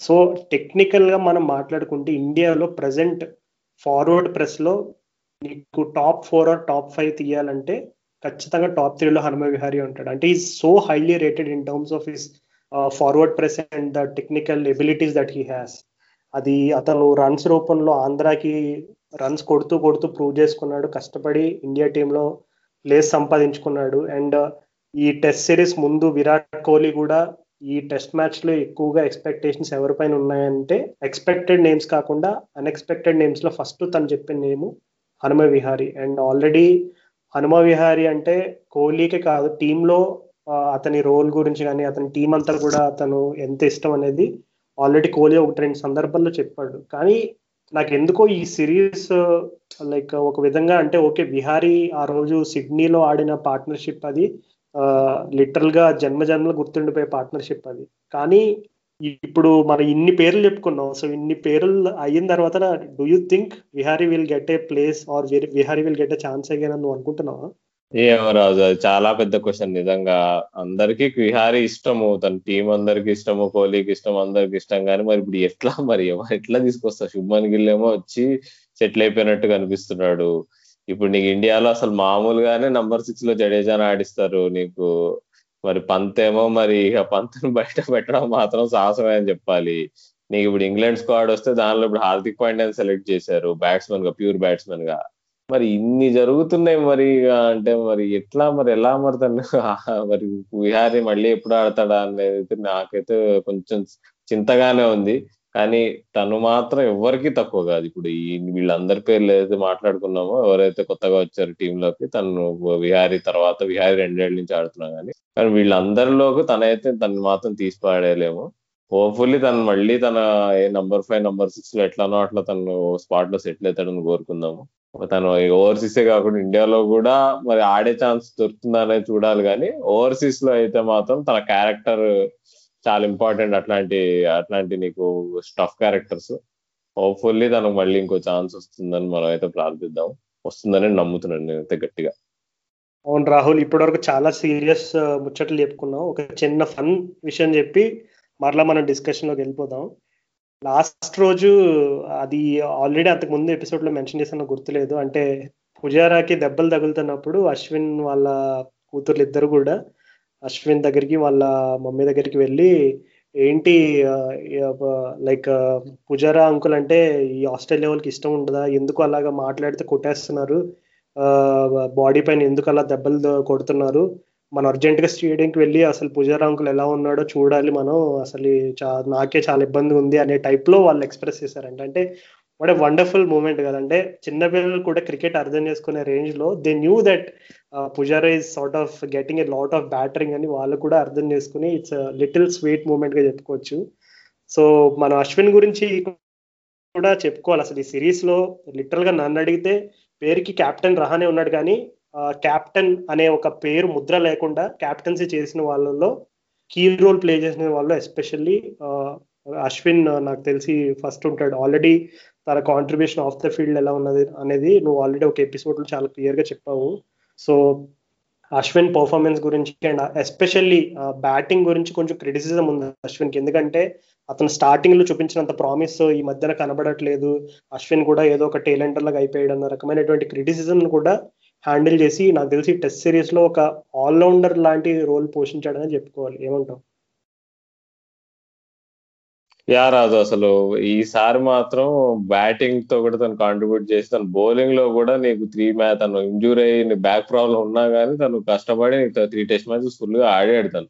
ఫోర్త్ కూడా గట్టిగా ఏమన్నా ఓపిక బట్టి నేను ఆడాల్సిందే అంటే ఆడేవాడేమో మనకేం తెలుసు కానీ అసలు అశ్విన్ ఈ ఈ టెస్ట్ ఈ సిరీస్తో తను ప్రూవ్ చేసుకున్నాడు. ఏంటంటే నేను ఇండియాలోనే కాదు వేరే కండిషన్స్లో కూడా నేను వేయగలను వికెట్స్ తీయగలను అని చెప్పి క్లియర్గా ప్రూవ్ చేసుకున్నాడు.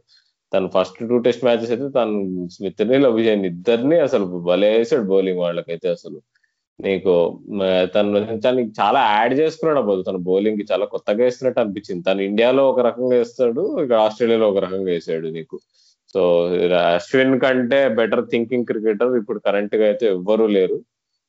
తను చేస్తున్న ఈ సిరీస్ మొత్తంలో అయితే తను చేసిన యూట్యూబ్ వీడియోస్ అయితే చాలా బాగా ఎంజాయ్ చేశారు తను ప్రతి మ్యాచ్కి ముందు ఆ వెన్యూ గురించి అక్కడ అక్కడ వికెట్ ఎట్లుంటుంది అక్కడ ఎక్స్పీరియన్స్ ఎట్లుంటుంది గ్రౌండ్లో డ్రెస్సింగ్ రూమ్స్ ఎట్లున్నాయి దీని గురించి వీడియోలు చేశాడు తమిళ్ళో. వాటికి సబ్ టైటిల్స్ కూడా ఉంటాయి. కుదిరితే చూడండి. చాలా భలే బాగుంటాయి అసలు అవి. సో అశ్విన్ అయితే ఇక ఇక హీరో అబ్బా. నా దృష్టిలో ఏంటి ఈ సిరీస్లో తను ఎప్పుడైతే సిడ్నీలో తను విహారీ ఆడిన పార్ట్నర్షిప్ అదే టర్నింగ్ పాయింట్ నన్ను అడిగితే. నేను అంటే ఇక ఒకటి చెప్పాలి నేను. ఏంటంటే నా నాకు బ్రిస్బేన్ విక్టరీ అంటే ఎంత ఆనందం ఇచ్చిందో సిడ్నీది కూడా నాకు ఈక్వల్ ఇఫ్ నాట్ బెటర్ అంతే ఆనందం వచ్చింది. ఎందుకంటే నాకు బేసిక్ అప్పుడు ఆ మ్యాచ్ గెలిచినప్పుడే ఆ పార్ట్నర్షిప్ అప్పుడు ఆ పార్ట్నర్షిప్ అప్పుడే అర్థమైపోయింది. మనం ఇది మామూలు టీం కాదు మనం గెలవబోతున్నాం అని. అలా ఆ టర్న్ అరౌండ్కి నాకు తెలిసి అశ్విన్ చాలా పెద్ద రోల్ ప్లే చేశాడు అసలు. సో రాహుల్ ఇప్పటి వరకు మనం ఇండియన్ పర్స్పెక్టివ్లో ఇండియా హీరోస్ గురించి మాట్లాడుకున్నాం. కానీ అసలు like nine out of ten people అందరూ ఆస్ట్రేలియా సిరీస్ గెలిచేస్తుంది. ఆస్ట్రేలియాదే అని అందరూ ప్రిడిక్ట్ చేశారు ఎక్స్పెక్ట్ కూడా చేశారు. నాకు తెలిసి దాంట్లో ముఖ్య కారణం ఏంటంటే Steve Smith and David Warner ఇద్దరు ఉండడం అనేది మెయిన్ ఫ్యాక్టర్గా అనుకుని ఉంటారు. ఎందుకంటే స్టీవ్ స్మిత్ డేవిడ్ వార్నర్ ఉన్నారంటే ఖచ్చితంగా ఒకరు మిస్ అయిన ఇంకొకరు ఆడతారనే నమ్మకంతో ఆ ప్రెడిక్షన్స్కి ఎక్కువ ఊతం పోసి ఉంటుంది. సో నీ దృష్టిలో అసలు ఈ ఆస్ట్రేలియన్ పర్స్పెక్టివ్లో ఈ సిరీస్ వాళ్ళు అలా పర్ఫామ్ చేయడానికి వాళ్ళ ఓటమికి గల ముఖ్య కారణాలు ఏమని అనుకుంటున్నావు? రెండు రెండు ముఖ్య కారణాలు అబ్బా నా దృష్టిలో అయితే. ఒకటి ఏంటంటే నీకు బ్యాటింగ్లో మాత్రం లబుషేన్ ఇంకా కొద్దిగా స్మిత్ నీకు సిడ్నీ టెస్ట్ మ్యాచ్లో వంద కొట్టి బాగా పర్ఫామ్ చేశాడు. గ్యాబాలో కూడా ఫస్ట్ ఇన్నింగ్స్ బాగా ఆడాడు కానీ ఒక యాభై కొట్టి. ఇక మిగి సెకండ్ ఇన్నింగ్స్లో యాభై కొట్టాడు కానీ నీకు మిగతా బ్యాటింగ్ ఆర్డర్ అయితే అసలు మినిమం కాంట్రిబ్యూట్ చేయలేదు. వార్నర్ కూడా నీకు నీకు గ్యాబాలో ఫోర్త్ ఇన్నింగ్స్ తను ఫాస్ట్గా ఆడాడు కానీ రన్స్ కొట్టాడు కానీ తను కూడా పెద్ద కాంట్రిబ్యూట్ చేయలేదు. జోయి బర్న్స్ వేరే విల్ప్ కౌస్కి కూడా జస్ట్ బ్రీఫ్గా ఆడాడు తను. సో నీకు మార్కస్ హ్యారీస్ అయితే మినిమం ఆడలేదు హాఫ్ వాలీని మంచిగా క్యాచ్ ఇచ్చాడు. సో ఆస్ట్రేలియన్ బ్యాటింగ్ ఆర్డర్ చాలా వీక్గా ఉంది అసలు. అందుకే నేను ఈ పాయింట్ వల్ల నేను అన్నాను అనమాట సిరాజ్ సక్సెస్ మనం సెలబ్రేట్ చేస్తున్నా కానీ దానికి ఒక యాస్టిక్స్ పెట్టుకోవాలి. ఎందుకంటే ఆస్ట్రేలియన్ బ్యాటింగ్ ఆర్డర్ అసలు ఏమాత్రం బాగాలేదు సో అభిషేన్ లేకపోతే వాళ్ళు నాకు తెలిసి ప్రతి మ్యాచ్ రెండు వందలే కొట్టేవాళ్ళు.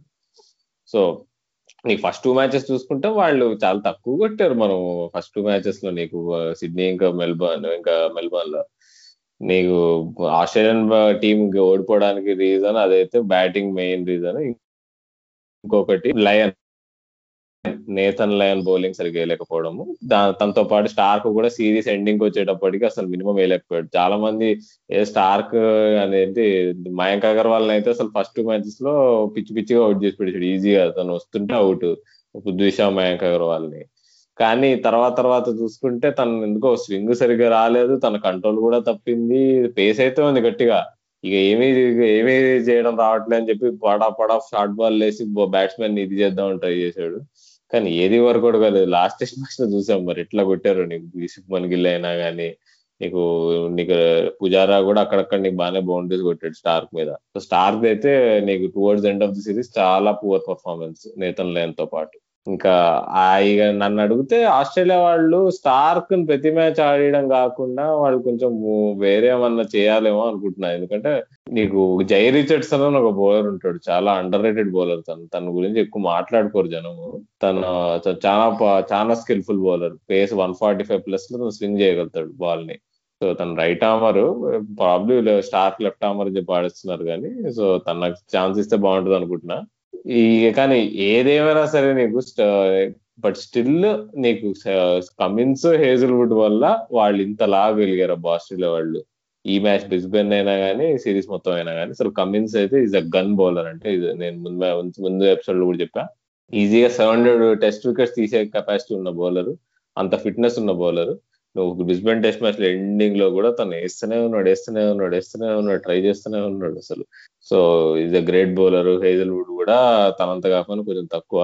కానీ ఇప్పుడు ఈ సిరీస్లో ఒక పారాడాక్స్ అయింది రాజు అసలు. ఇప్పుడు నువ్వు ఎప్పుడైనా చాలా సార్లు చెప్పుకుంటా test match test cricket is about taking wickets best bowling team ఎప్పుడైనా గెలుస్తుందని. ఈ ఈ టెస్ట్ మ్యాచ్లో ఈ టెస్ట్ సిరీస్లో అసలు చూసుకుంటే బెస్ట్ బౌలింగ్ అటాక్ ఆస్ట్రేలియాదే ఉంది నీకు నీకు నీకు పర్ఫార్మెన్స్ వైజ్ నీకు top two bowlers Starc Hazlewood తర్వాత సిరాజ్ ఉన్నాడు.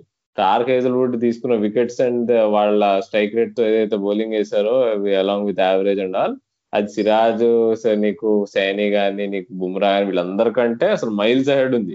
అయినా కానీ మనం సిరీస్ ఎట్లా గెలిచాము అనేది పెద్ద వండర్ సరే బౌలింగ్ సంగతి ఇట్లున్న బ్యాటింగ్ పరంగా కూడా చూస్తే మనం ఇండియాలో పెద్ద ఏమి అవ్వడం పెద్ద ఏమి ఆడలేదు. ఈ series highest scorer Rishabh Pant India తరఫున. అదే కామెడీ. ఒకే ఒక సెంచరీ కొట్టాను సిరీస్ అంతా. రహానే ఒక్కడే కొట్టాడు సెంచరీ. మిగతా అంతా అసలు ఏమీ లేవు. అన్ని నీకు ఫిఫ్టీలు. నీకు పుజారాని ఇంత మనం సెలబ్రేట్ చేసాం. చూస్తే మూడు ఫిఫ్టీలు కొట్టాడు. జస్ట్ థర్టీ త్రీ యావరేజ్తో ఆడాడు ఈ సిరీస్ అంతా. Thirty three thirty eight. So నీకు there is no stand out performer అట్లా స్టాండ్ అవుట్ పర్ఫార్మ్ లేకుండా it is a complete team effort అసలు. ఒక టీమ్ ఎఫర్ట్తో అసలు నువ్వు ఆస్ట్రేలియా ఓడిచ్చావంటే అసలు అందరు బిత్తరపోతున్నారు. నేను కూడా అదే అంటే ఎందుకు సర్ప్రైజింగ్ రిజల్ట్ అని చాలా ఇంట్రెస్టింగ్ ఎందుకంటే స్టడీ కోసం బౌలింగ్ని బ్యా బౌలింగ్లో బ్యాటింగ్లో అవతల టీం ని డామినేట్ చేయకుండా సిక్స్ అనేది సాహసం కాదు అసలు. అసలు అసలు వేరే అనాలి ఇదంతా అసలు. రాజు నీ కామెంట్స్ ఏంటి చెప్పు? ఆస్ట్రేలియా టీం మీద అసలు వాళ్ళు ఏం చేయదు వాళ్ళు ఏం చేయొచ్చు నెక్స్ట్ అసలు? వాళ్ళు ఎందుకు ఇట్లా పడిపోయారు? అండ్ ముఖ్యంగా టిమ్ పెయిన్ ఆ సార్ క్యాప్టెన్సీ గురించి.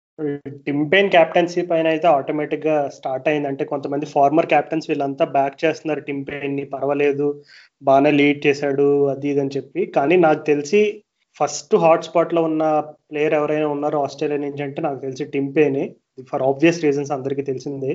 అతను క్యాప్ అంటే మెయిన్ కీపింగ్ అనేది లైక్ బిగ్గెస్ట్ ఇది. అంటే టింపేన్ని నాకు తెలిసి ఆస్ట్రేలియాలో బెస్ట్ కీపర్గా రేట్ చేస్తారు అంటే అతను క్యాప్టెన్ అయ్యే ముందు కూడా ఆస్ట్రేలియాలో బెస్ట్ వికెట్ కీపర్ ఎవరంటే టింపేన్ అనే చెప్పేవారు. అట్లాంటిది ఈ సిరీస్ మొత్తంలో ఆ టింపేన్ కొన్ని క్యాచ్లు డ్రాప్ చేశాడు కొన్ని ఇంపార్టెంట్ మూమెంట్స్ని రివ్యూ చేసుకోవడం కూడా లేదు. సో ఇట్లాగా బిగ్గెస్ట్ క్రిటిసిజం అయితే ఖచ్చితంగా కెప్టెన్ ఫేస్ చేయాలి. అండ్ uh, అది కాన్సిక్వెన్సెస్ అనేవి కూడా కొంచెం హార్ష్ గానే ఉంటున్నాయని మనకున్న సమాచారం మరి. అండ్ uh, నాకు తెలిసి నువ్వు అన్నట్టుగా జాయ్ రిచర్డ్సన్ అండ్ అలాగే మైకిల్ నెసర్ అని ఒక ప్లేయర్ ఉంటాడు. అతను క్వీన్స్లాండ్కి ఆడతాడు అనుకుంటా.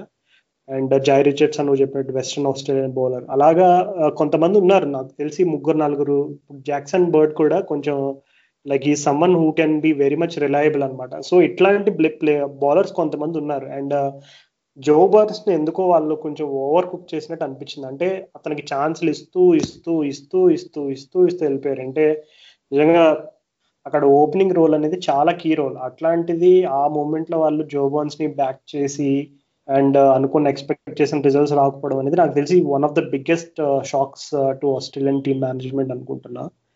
సో నాకు తెలిసి అదే uh, నువ్వు చెప్పినట్టుగా uh, ఇంకా ఒక పాయింట్ ఏదన్నా యాడ్ చేయాలంటే కనుక last Brisbane test match start అయ్యే ముందు ఇండియా టీంలో ఉన్న లెవెన్ ప్లేయర్స్ అందరూ కలిపి తీసిన టెస్ట్ వికెట్ల సంఖ్య పదమూడు.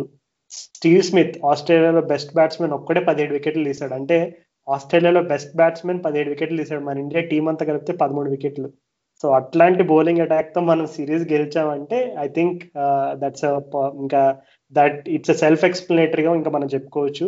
నన్ను అడిగితే ఓటమికి నలుగురు ప్లేయర్స్ uh, ఎక్కువ అంటే Steve Smith uh, David Warner Nathan Lyon and Mitchell Starc. వీళ్ళ నలుగురు కూడా చాలా key part of the Australian setup వీళ్ళ నలుగురు దగ్గర నుంచి నన్ను అడిగితే వాళ్ళని పర్సనల్గా అడిగినా సరే ఇప్పుడు హండ్రెడ్ మార్క్స్కి సిరీస్లో నువ్వు ఎన్ని మార్క్స్ ఇచ్చుకుంటావు అంటే నాకు తెలిసి వాళ్ళందరూ ఫిఫ్టీ కంటే బిలోనే ఇచ్చుకుంటారు. వాళ్ళే పర్సనల్గా ఫిఫ్టీ కంటే బిలో ఇచ్చుకుంటున్నారంటే సిరీస్ మొత్తంలో వాళ్ళ పర్ఫార్మెన్స్ ఎట్లా అనేది ఇంకా మనం స్పెషల్గా చెప్పుకోనక్కర్లేదు. సో వాళ్ళ సిరీస్ ఓటమికి అయితే ఈ నలుగురు ప్లేయర్స్ని I think I will hold them little responsible yeah రాదు taking all the emotion aside నేను ఆబ్జెక్టివ్గా చూసుకుంటే కూడా ఆనెస్ట్గా ఈవెన్ దో నీకు numbers show that Australia are were better in batting and bowling అని అనుకున్నా గానీ నీకు నువ్వు ఈ నలుగురు ప్లేయర్స్ అసలు మినిమం ఎక్స్పెక్టెడ్ పర్ఫార్మెన్స్ ఇవ్వలేకపోవడం వల్లనే మనం గెలిచాము.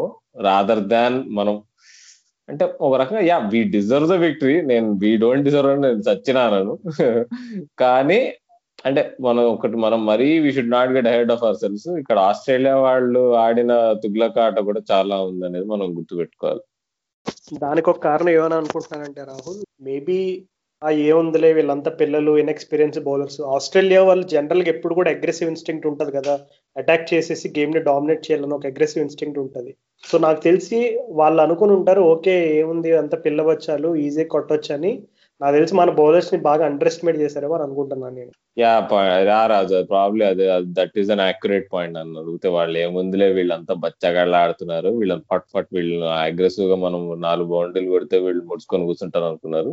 అలా వాళ్ళు మరీ ఓవర్ కాన్ఫిడెన్స్ ఆడేటప్పుడు వికెట్లు ఇచ్చుకున్నారు నాకు తెలిసి. లేకపోతే వాళ్ళు నాకు తెలిసి ఈజీగా ఎక్కువ కొట్టేవాళ్ళు. ఫస్ట్ ఇన్నింగ్స్లో స్కోర్ వాళ్ళు ఎంత? నీకు త్రీ సరే త్రీ సిక్స్టీ నైన్ కొట్టారు ఫస్ట్ ఇన్నింగ్స్లో వాళ్ళు. కానీ అది నాది ప్రాపర్గా వాళ్ళు ఆడుకొని ఉంటే ఈజీగా ఫోర్ ఫిఫ్టీ ఫైవ్ హండ్రెడ్ పోయేది స్కోర్ అది. సో వాళ్ళు వాళ్ళ వాళ్ళు వాళ్ళే నిందించుకోవాలి ఆ విషయంలో. సో ఈవెన్ దో నీకు కమిన్స్ హేజల్వుడ్ లబుషేన్ వీళ్ళు గుంజుకొచ్చారు కానీ టీంని వాళ్ళకి there lot of work to do okay. So Rahul ఇప్పటికే మనం చాలా ముచ్చట్లు చెప్పుకున్నాం. మన లిసనర్స్ కూడా బోర్ కొట్టేసి ఉంటది. ఎంటర్ బాబు ఇండియాని ఎత్తి ఎత్తి పైకి పడేస్తున్నారు అని సో ఈ పాయింట్ మాత్రం చెప్పకుండా మనం ఎపిసోడ్ని కంక్లూడ్ చేయలేము. Rahane captaincy and Kohli captaincy so పర్సనల్గా ఈ ఇద్దరు క్యాప్టెన్సీలో నువ్వు గమనించిన డిఫరెన్సెస్ ఏంటి? And how much do you rate both their captaincy శ్రోతలకు ఈ విషయం uh, తెలియదు అనుకుంటా. మేము బాక్సింగ్ డే బాక్సింగ్ డే రోజు స్పెషల్ ఎపిసోడ్ ఒక రికార్డ్ చేసాం గుర్తుంటే. బాగా ఎక్సైటెడ్గా ఫీల్ అయ్యి ఆ రోజు మస్తు ఆడిన టీము రానే కింద అన్నట్టు మాట్లాడి ఆ ఎపిసోడ్లో మేము ఒక సెగ్మెంట్ కట్ చేసాం. ఎందుకు అంటే ఆ సెగ్మెంట్లో మేము అప్పుడే మాట్లాడేసుకున్నాం ఫస్ట్ డేనే రా నేను అన్నప్పుడు రాజుతో రికార్డింగ్ చేస్తున్నప్పుడు. రాజు ఈ టీం చాలా తేడాగా ఆడుతుంది అసలు. ఫస్ట్ డేనే చూస్తున్నాము. ఏంది రాజు ఇంత ఇంత తేడా ఏంది? ఒక క్యాప్టెన్సీ క్యాప్టెన్సీ చేంజ్ వల్ల ఇంత చేంజ్ అది ఇది అని మేము చాలా ఒక డీసెంట్ డిస్కషన్ అయింది. కానీ దాన్ని కావాలి మేము ఓకే మేము మరీ ఓవర్ ఓవర్ రియాక్ట్ అవుతున్నాం అని చెప్పి అది కట్ చేసి పడేసాం. సో ఇప్పుడు మళ్ళీ ఈ సిరీస్ మొత్తం అయిపోయింది సిరీస్ గెలిచాము ఇప్పుడు. సో ఇప్పుడు ఈ డిస్కషన్ పెట్టుకోక మేము మేమైతే తప్పించుకోలేము. నన్ను అడిగితే మాత్రం తెలుసు. చాలా పెద్ద చేంజ్ ఉంది అది. నన్ను అయితే రాజు నేను అడిగితే మాత్రం రాజు అయితే నీకు ఎట్లయితే ముందైతే టీం ఆడేదో వాళ్ళు టీ నీకు నీకు టీమ్లో అప్పుడు కూడా ఒకసారి మాట్లాడుకున్నాం ఏంటంటే ఇదివరకు ఇప్పుడు Kohli was a dominant figure నీకు. ఎక్కడ చూసినా కోహ్లీ కనిపించేవాడు. కెమెరా కూడా కోహ్లీ పైన ఉండేది అదే ఉండేది. ఇప్పుడు చూస్తే నీకు రహానేతో పాటు రోహిత్ శర్మ అశ్విన్ బుమ్రా ఆఖరికి నీకు ఎండింగ్ వచ్చినప్పుడు సిరాజ్ లాంటి వాళ్ళు కూడా రెస్పాన్సిబిలిటీ తీసుకొని ప్లేయర్స్తో మాట్లాడుతూ వాళ్ళు కూడా నీకు బాగా కనిపించడం స్టార్ట్ అయింది. వాళ్ళు కూడా నీకు ప్రెస్ కాన్ఫరెన్సెస్లో నీకు కాన్ఫిడెంట్గా మాట్లాడడం జరిగింది. సో ఇది ఇదంతా నాకు తెలిసి దేర్ ఇస్ సమ్ అనే మనం క్రెడిట్ ఇవ్వాల్సిందే. రహానే ఇంకా రహానే ఆ అట్మాస్ఫియర్ క్రియేట్ చేసుకున్న చేసినందుకు అసలు మనం క్రెడిట్ మాత్రం ఇవ్వాల్సిందే. మరి అసలు కోహ్లీ ఎందుకు కోహ్లీ కింద ఎందుకు మనం ఈ దృశ్యాలు ఎందుకు కనిపించలేదు are are we still overreacting మనం ఫస్ట్ డే రోజు నేను నేను చెప్పినప్పుడు ఓవర్ రియాక్ట్ అయినాం అని అనుకున్నాము. కానీ is it fair to say ఇప్పుడు ఇప్పుడు కూడా ఈ ఇట్లా ఎందుకు అవుతుంది? మేబీ ఏమైనా లోపం ఉందా అని అనొచ్చా కోహ్లీ కెప్టెన్సీలో అంటే నేను అబ్జర్వ్ చేసింది అయితే డెఫినెట్లీ ప్లేయర్స్కి కొంచెం ఎక్కువ ఫ్రీడమ్ ఉన్నట్టయితే కనబడుతుంది రహానే కింద. అది ఇంకేదైనా ఎగ్జాంపుల్గా చెప్పుకోవాలంటే నువ్వు చెప్పిందే. ఇప్పుడు రా లైక్ రహానే కాకుండా అశ్విన్ పుజారా అండ్ టీంలో సీనియర్ ఫిగర్స్ అందరూ కూడా లీడర్షిప్ రోల్ అనేది ప్లే చేశారు. సో కోహ్లీ కింద అది ఉండదా అంటే అది తప్పు అది. అంటే కోహ్లీ కింద కూడా డెఫినెట్లీ సీనియర్ ప్లేయర్స్ రెస్పాన్సిబిలిటీస్ తీసుకుంటారు. కానీ రహానే మోర్ ఆఫ్ అతని పర్సనాలిటీ కూడా చూసుకుంటే more of very calm and కంపోజ్డ్గా కనబడతాడు. సో పర్సనాలిటీ ట్రేడ్స్లోనే మనకి చాలా డిఫరెన్సెస్ కనబడతాయి. కోహ్లీ కొంచెం అగ్రెసివ్ కొంచెం you know on your face character టైప్లో ఉంటాడు. బట్ రహానే ఏంటంటే కొంచెం ఎట్లాంటి సిచ్యువేషన్లో అయినా చాలా కామ్గా చాలా కంపోజ్డ్గా రియాక్ట్ అయ్యే నేచర్ ఉంది కాబట్టి మనకి డెఫినెట్లీ థింగ్స్ కొంచెం ఇంకా అంటే కోహ్లీ వెళ్ళిపోయిన తర్వాత ఇంకా అరే ఈ డ్రెస్సింగ్ రూమ్ ఎన్వైర్న్మెంట్ దగ్గర నుంచి మన వాళ్ళు ఆడే ఫ్రీడమ్ అవ్వచ్చు మన వాళ్ళు ఆడే యాటిట్యూడ్ అవ్వచ్చు ఇదంతా మనకి చాలా క్లియర్గా కనబడి ఉంటుంది. అంటే wow players are performing very well కాబట్టి మనకి డెఫినెట్లీ అందులో క్యాప్టెన్స్ ఇంపాక్ట్ అనేది కనబడుతుంది. కానీ నన్ను అడిగితే ఏమంటే రవి శాస్త్రి ఏం స్టేట్మెంట్ చెప్పాడంటే ఎండింగ్లో కోహ్లీ మాతో ఫిజికల్గా లేడు కానీ ఇది కోహ్లీ బిల్డ్ చేసిన టీమే ఇది ఏదో ఒక ఓవర్ నైట్లో అయిపోలేదు ఇదేమి కూడా. అసలు నేను సాధారణంగా ఎమోషనల్ అవ్వను. అట్లాంటిది నేనే ఎమోషనల్ అయిపోతున్నా అని చెప్పి రవిశాస్త్రి కూడా చాలా లిటరల్గా ఇంకా కళ్ళల్లో నీళ్ళు ఒకటే తక్కువ అలా మాట్లాడాడు అనమాట అంటే అది కూడా పాయింట్ అంటే కోహ్లీ ఇప్పుడు మనం చూసుకుంటే వన్ డేస్లో సౌరవ్ గంగూలీ ఒక ఇండియన్ క్రికెట్ని కంప్లీట్ మార్చేశాడని చాలా మంది ఇప్పటికే అంటూ ఉంటారు. అంటే లైక్ అగ్రెసివ్గా ఇప్పుడు ఎప్పుడైతే మనం ఇంగ్లాండ్లో నాట్వెస్ట్ ట్రోఫీ గెలవడం అవ్వచ్చు ఇవన్నీ కూడా కొన్ని మూమెంట్స్గా చెప్తారు. కానీ టెస్ట్ క్రికెట్లో సచిన్ టెండూల్కర్ వివిఎస్ లక్ష్మణ్ రాహుల్ ద్రవిడ్ వీరేంద్ర సెహ్వాగ్ ఇట్లాంటి లెజెండ్స్ చాలా మంది ఉన్నప్పుడు కూడా లైక్ అట్లాంటి టీంతో కూడా మనం ఇంత కన్సిస్టెంట్గా ఎప్పుడు గెలవలేకపోయాం. అంటే లైక్ ఏ కండిషన్స్లో ఎస్పెషల్లీ ఫారిన్ కండిషన్స్లో అండ్ ధోని క్యాప్టెన్సీ ఉన్నప్పుడు కూడా ఏదో వెలితి కనపడేది. అంటే ఇంతమంది స్టార్ ప్లేయర్స్ ఉన్నా సరే అసలు లిటరల్గా ఇప్పుడు మనం చెప్పుకున్న పేర్లు బ్యాటింగ్ లైనప్ అంటే అసలు లైక్ వాళ్ళు అన్బ్రేకబుల్ అనమాట అట్లాంటి బ్యాటింగ్ లైనప్ని అట్లాంటి బ్యాటింగ్ లైనప్తో కూడా ధోని రిజల్ట్ సాధించలేకపోయాడు. కానీ కోహ్లీ షోయింగ్ అంటే ఎందుకంటే దానికి బెస్ట్ ఎగ్జాంపుల్ ఎప్పుడైతే కోహ్లీకి ఫస్ట్ క్యాప్టెన్సీ ఇచ్చారో ధోని కొంచెం బ్యాక్ ఇంజరీ వల్ల ట్వంటీ ఫోర్టీన్లో యాడిలైడ్లో లో ఫస్ట్ టైం కోహ్లీ క్యాప్టెన్సీకి అవకాశం దొరికిందో ఒక్కసారి నీ మైండ్ ఆ అడిలైట్ టెస్ట్ మ్యాచ్ మీదకి ఫ్లాష్ చేసుకుంటే నీకు క్లియర్గా అర్థమవుతుంది. Complete change in the way India approach test match cricket abroad అని. అంటే ఎప్పుడు కూడా మనం ఫారిన్ కండిషన్స్ వెళ్ళినప్పుడు వికెట్స్ ఫ్రీగా ఇచ్చేయడం అలాగే బౌలర్స్ అసలు ఏమాత్రం కూడా ఫైట్ చూపించకపోవడం ఇట్లాంటివి రిపీటెడ్గా జరుగుతూ ఉండేవి. కానీ కోహ్లీ క్యాప్టెన్సీ తీసుకున్నప్పటి నుంచి డెఫినెట్లీ అది ఆ మొమెంటం అనేది కంప్లీట్లీ షిఫ్ట్ అయింది. డెఫినెట్లీ ఒక పాజిటివ్ అప్రోచ్ అనేది స్టార్ట్ అయింది. సో నన్ను అడిగితే ఈ కంప్లీట్ క్రెడిట్ అయితే నేను రహానేకి ఇవ్వను. ఖచ్చితంగా కోహ్లీ బిల్డ్ చేసి టీంలో ఒక మంచి యాటిట్యూడ్ మంచి స్పిరిట్ తీసుకొచ్చాడు. ఇంకోటి గుర్తుపెట్టుకోవాలి అసలు రవిశాస్త్రి మనం ఇంతలా మాట్లాడుకుంటున్నాం. అసలు రవిశాస్త్రి ఈ రోజు ఇండియాకి కోచ్ ఉండడానికి ముఖ్య కారణం విరాట్ కోహ్లీని. ఎందుకంటే అంతకుముందు కుంబ్లే ఉన్నప్పుడు జరిగిన కాంట్రవర్సీస్ అందరికీ తెలుసు. ఆ టైంలో రవిశాస్త్రి నాకు కోచ్గా కావాలని పట్టుపట్టి పట్టుబట్టి తెచ్చుకున్నాడు. అంటే అందరికి బయట స్టోరీస్ చదివి ఓకే రవిశాస్త్రి బీసీసీఐ క్వాలిఫికేషన్ లిస్ట్లో అతన్ని సెలెక్ట్ ఇంటర్వ్యూల్లో అతనే బాగా పెర్ఫామ్ చేశాడు. అందుకే అతనికి రోల్ వచ్చిందని బీసీసీఐ వాళ్ళు ఒక ప్రెస్ రిలీజ్ వదులుతారు. కానీ నన్ను అడిగితే అసలు నిజం ఏంటంటే విరాట్ కోహ్లీ నాకు రవిశాస్త్రి లాంటి కోచ్ కావాలి. నాకు అతని కాంబినేషన్ అంటే ఇష్టం. ఖచ్చితంగా మేము రిజల్ట్స్ చూపిస్తాం. మీరు నాకు రవిశాస్త్రిని కోచ్కి ఇవ్వండి పట్టుబట్టి తెచ్చుకున్నాడు. And I think today both Virat Kohli Ravi Shastri uh, Ajinkya Rahane Rohit Sharma all of them can be proud of them cells that you know what ever from for what ever they've achieve but still నన్ను అడిగితే పర్సనల్ ఒపీనియన్ నేను చెప్పాలి అని అంటే కనుక కోహ్లీ కంటే రహానే క్యాప్టెన్సీ నేను ఎక్కువ రేట్ చేస్తాను టెస్ట్ మ్యాచ్లో దానికి స్టాట్ స్టాటిస్టికల్గా ప్రూఫ్ చెప్పాలంటే ఇప్పటివరకు రహానే ఆడిన టెస్ట్ మ్యాచెస్ అంటే తను క్యాప్టెన్సీ చేసిన టెస్ట్ మ్యాచెస్లో ఒక్కసారి కూడా ఇండియా ఓడిపోలేదు. అండ్ అతి సాధారణమైన టీంని తీసుకెళ్ళి సిరీస్ గెలవడం అనేది మామూలు విషయం కాదు. అండ్ ఎప్పుడు కూడా క్యాప్టెన్సీ గురించి చెప్పేటప్పుడు captain leading from the front అనే స్టేట్మెంట్ ఎక్కువ మాట్లాడతారు. సో నాకు తెలిసి Rahane century set the tone for the rest of the series. Rahane ఎప్పుడైతే డామినేట్ చేశాడో ఆ మెల్బోర్న్ టెస్ట్ మ్యాచ్లో ఐ థింక్ అక్కడ తను విన్నింగ్ రన్స్ కూడా కొట్టాడు మెల్బోర్న్ టెస్ట్ మ్యాచ్లో I think it set the tone for the rest of the people అరే మన క్యాప్టెన్ ఫుల్ జోష్లో ఉండి ఇంత బాగా ఆడితే మనం ఎందుకు ఆడకూడదని ఎక్స్ట్రా మోటివేషన్ ప్లేయర్స్ కూడా వచ్చి ఉంటది. కానీ కోహ్లీ ఏంటంటే అది మాటల రూపంలో చెప్తాడు రహానే బ్యాటింగ్ రూపంలో చూపిస్తాడు. నన్ను అడిగితే I think this is the best I can conclude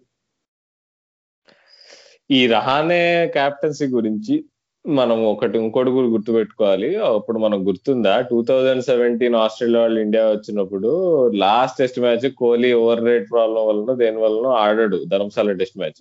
ఆ మ్యాచ్ రహానే క్యాప్టెన్ చేసి గెలిపించి సిరీస్ గెలిపిస్తాడు. చాలా క్లోజ్ సిరీస్. మనం గుర్తు తెచ్చుకోలేదు టూ థౌజండ్ సెవెంటీన్ ఆస్ట్రేలియా వాళ్ళు ఇండియాలో ఆడిన సిరీస్. ఫస్ట్ టెస్ట్ మ్యాచ్ మనం పూణేలో ఓడిపోతాము సెకండ్ టెస్ట్ మ్యాచ్ పోయి బాంబేలో గెలిపి బెంగళూరులో గెలుస్తాము తర్వాత థర్డ్ టెస్ట్ మ్యాచ్ నాగ్పూర్లో డ్రా చేసుకుంటాం కష్టపడి సో ఫోర్త్ టెస్ట్ మ్యాచ్ అప్పుడు చాలా ఇంపార్టెంట్గా ఉండే. ఆ సిచ్యువేషన్లో రహానే సూపర్గా లీడ్ చేస్తాడు Dharamsala Kuldeep Yadav debut test match అది తను వికెట్స్ తీస్తాడు. సో అబ్బో it was super test match ఆ టెస్ట్ మ్యాచ్ అయిపోయి మన సిరీస్ గెలిచిన తర్వాత ఈఎన్ చాపెల్ ఈఎన్ చాపెల్ని చాలా మంది one of the greatest captains ever అని అంటారు. తను ఒక ఆర్టికల్ రాసాడు తను కాలం రాస్తుంటాడు జనరల్గా క్రికెట్ ఫోర్లో. అప్పుడు అప్పుడు చెప్పాడు అనమాట క్లియర్గా తెలిసిపోయింది క్యాప్టెన్సీ డిఫరెన్స్ కోహ్లీది రహానేది కోహ్లీ కంటే రహానే ఇస్ మైల్స్ హెడ్ అన్నాడు. మైల్స్ హెడ్ అసలు చాలా బెటర్ క్యాప్టెన్ రహానే కోహ్లీ కంటే. అసలు if I were team management రానేకి ఇచ్చేస్తా క్యాప్టెన్సీ అప్పుడు ఇప్పుడు అనేసాడు. మన మొన్న మన మెల్బోర్న్ టెస్ట్ మ్యాచ్ అప్పుడు మనం ఏదో కొంచెం ఎగిరాం అనుకున్నాం కానీ ఏం చేపలు లాంటి ఎక్స్పీరియన్స్ ఉన్నాయని అప్పుడు చెప్పాడు మరి. అదే అని చేపలు మళ్ళీ ఆర్టికల్ కాలంలో మొన్న కూడా చెప్పి రాశాడు అసలు రహానే కంటే బెటర్ లీడర్ లేడు. అప్పుడు చెప్పాను ఇప్పుడు చెప్తున్నాను. హెన్స్ ప్రూవ్డ్ అని అని క్లియర్గా చెప్పాడు అనమాట సో అది తన్ని మాత్రం డిస్రికార్డ్ అయితే చేయలేము especially when it comes to captaincy ఏం చేపల్ని నేను చాలా బాగా అంటే నేను నాకు చాలా చాలా ఇష్టము. తను తను చెప్పే ఒపీనియన్స్ అది కానీ చాలా లాజికల్ ఉంటాయి. ఇప్పుడు ఇండియా ఇండియన్ టీం అయితే క్రెడిట్ మాత్రం నువ్వు చెప్పినట్టు నేను ఒప్పుకుంటా. కోహ్లీకి ఇవ్వాల్సింది. ఎందుకంటే ఇప్పుడు ఫాస్ట్ బౌలింగ్ అటాక్ నీకు అంత మంది ఫాస్ట్ బౌలర్స్ అంత స్పీడ్తో మంచి బౌలింగ్ వేస్తున్నారు అంటే కోహ్లీ వల్ల డెఫినెట్గా అది. ఫిట్నెస్ లెవెల్స్ పైకి వెళ్ళినాయంటే అది కోహ్లీ వల్లనే. అఫ్ కోర్స్ ఈమె ఈ ఈ సిరీస్లో టెస్ట్ అందరూ ఇంజూర్ అయ్యారు అనుకో but going the extra mile ఇట్లాంటి క్యారెక్టరిస్టిక్స్ అన్ని కోహ్లీ ఇన్స్టి కోహ్లీ ఇన్స్టిల్ చేసినవే. మనం అంటే ఇంతకు ముందు టీ టీమిండియా నీకు కంబ్యాక్ చేయలేదా అంటే చేశారు. ఇప్పుడు చూసుకుంటే సౌత్ ఆఫ్రికాలో కూడా మనం చూసుకుంటే ఆ match Johannesburg test match two zero ఎంతో థర్డ్ టెస్ట్ మ్యాచ్ మనం ఇక డ్రా అయిపోతుంది రైట్ అనుకుంటే సడన్గా మనం కంబ్యాక్ చేసి షమీ వికెట్స్ తీసి మ్యాచ్ గెలుస్తాం.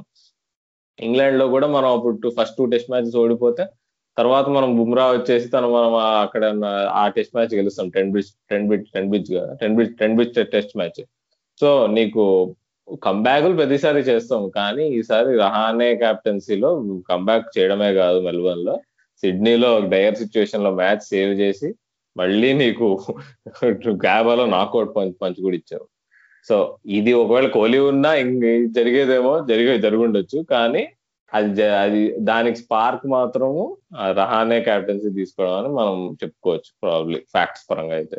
ఓకే రాహుల్ మరి చాలా చెప్పుకున్నాం. చాలా అంటే చాలానే చెప్పుకున్నాం. హోప్ఫుల్లీ మన లిసనర్స్ అందరు కూడా మనం చెప్పిన ముచ్చట్లన్నీ ఎంజాయ్ చేశారని అనుకుంటున్నా. సో ఇంకా ఐపీఎల్ రిటెన్షన్స్ న్యూస్ వచ్చింది. మనకి లేటెస్ట్గా క్రికెట్ రిలేటెడ్ అయితే బిగ్గెస్ట్ న్యూస్ అదే. సో అందులో పెద్ద షాక్స్ అయితే ఏం లేవు. స్టీవ్ స్మిత్ని రాజస్థాన్ రాయల్స్ వాళ్ళు వదిలేసుకున్నారు. ఏదన్నా ఒక మెయిన్ పాయింట్ అంటే ఇంకా అదే. ఇంకా సన్ రైజర్స్ పరంగా అయితే పెద్దగా అద్భుతాలని లేవు. బట్ స్టిల్ ఇంకా ట్రేడింగ్ విండో ఫోర్త్ వరకు ఉంది కాబట్టి ఫిబ్రవరి ఫోర్త్ వరకు ఉంది కాబట్టి మనం అప్పటి వరకు వెయిట్ చేసి once we get clarity on teams ఎట్లా ఉన్నాయి టీమ్ కంపోజిషన్స్ ఎట్లా ఉన్నాయని తెలిసిన తర్వాత will do another episode super Raju. అయితే ఇక ఇంతటితో మన ఈ బార్డర్ గవాస్కర్ సిరీస్ రివ్యూ అయితే ఇక ముగిద్దాము. మస్తు మాట్లాడుకున్నాము. అయితే శ్రోతలకి ఒకటి చెప్పడానికి ఉందంటే మీ ఫేవరెట్ మూమెంట్ ఈ బార్డర్ గవాస్కర్ ట్రోఫీలు ఏదైతే ఉందో మాకు ట్వీట్ చేయడం కానీ ఇన్స్టాగ్రామ్లో నీకు స్టోరీ పెట్టి మమ్మల్ని మా మా పాడ్కాస్ట్ని షేర్ చేస్తూ స్టోరీలో రాయడం కానీ లేదంటే మాకు డిఎం చేయడం కానీ ఈమెయిల్ చేయడం కానీ ఎట్లా అట్లా తెలపండి. We would love to see what what do you think was the best moment of the series అంతటితో ఇక ఇక ముగిద్దాం ఎపిసోడ్. మళ్ళీ మేము మోస్ట్లీ నెక్స్ట్ ఇంగ్లాండ్ సిరీస్ ముందు ఇంగ్లాండ్ సిరీస్ రివ్యూ చేస్తాము. దాంతో పాటు IPL retentions pre auction strategy గురించి కూడా ఒక ఎపిసోడ్ చేయబోతున్నాము. వింటూ ఉండండి క్రికెట్ నగరం పాడ్కాస్ట్ ఇస్తూ ఉండండి క్రికెట్. నేను cricket Rahul signing off Raju.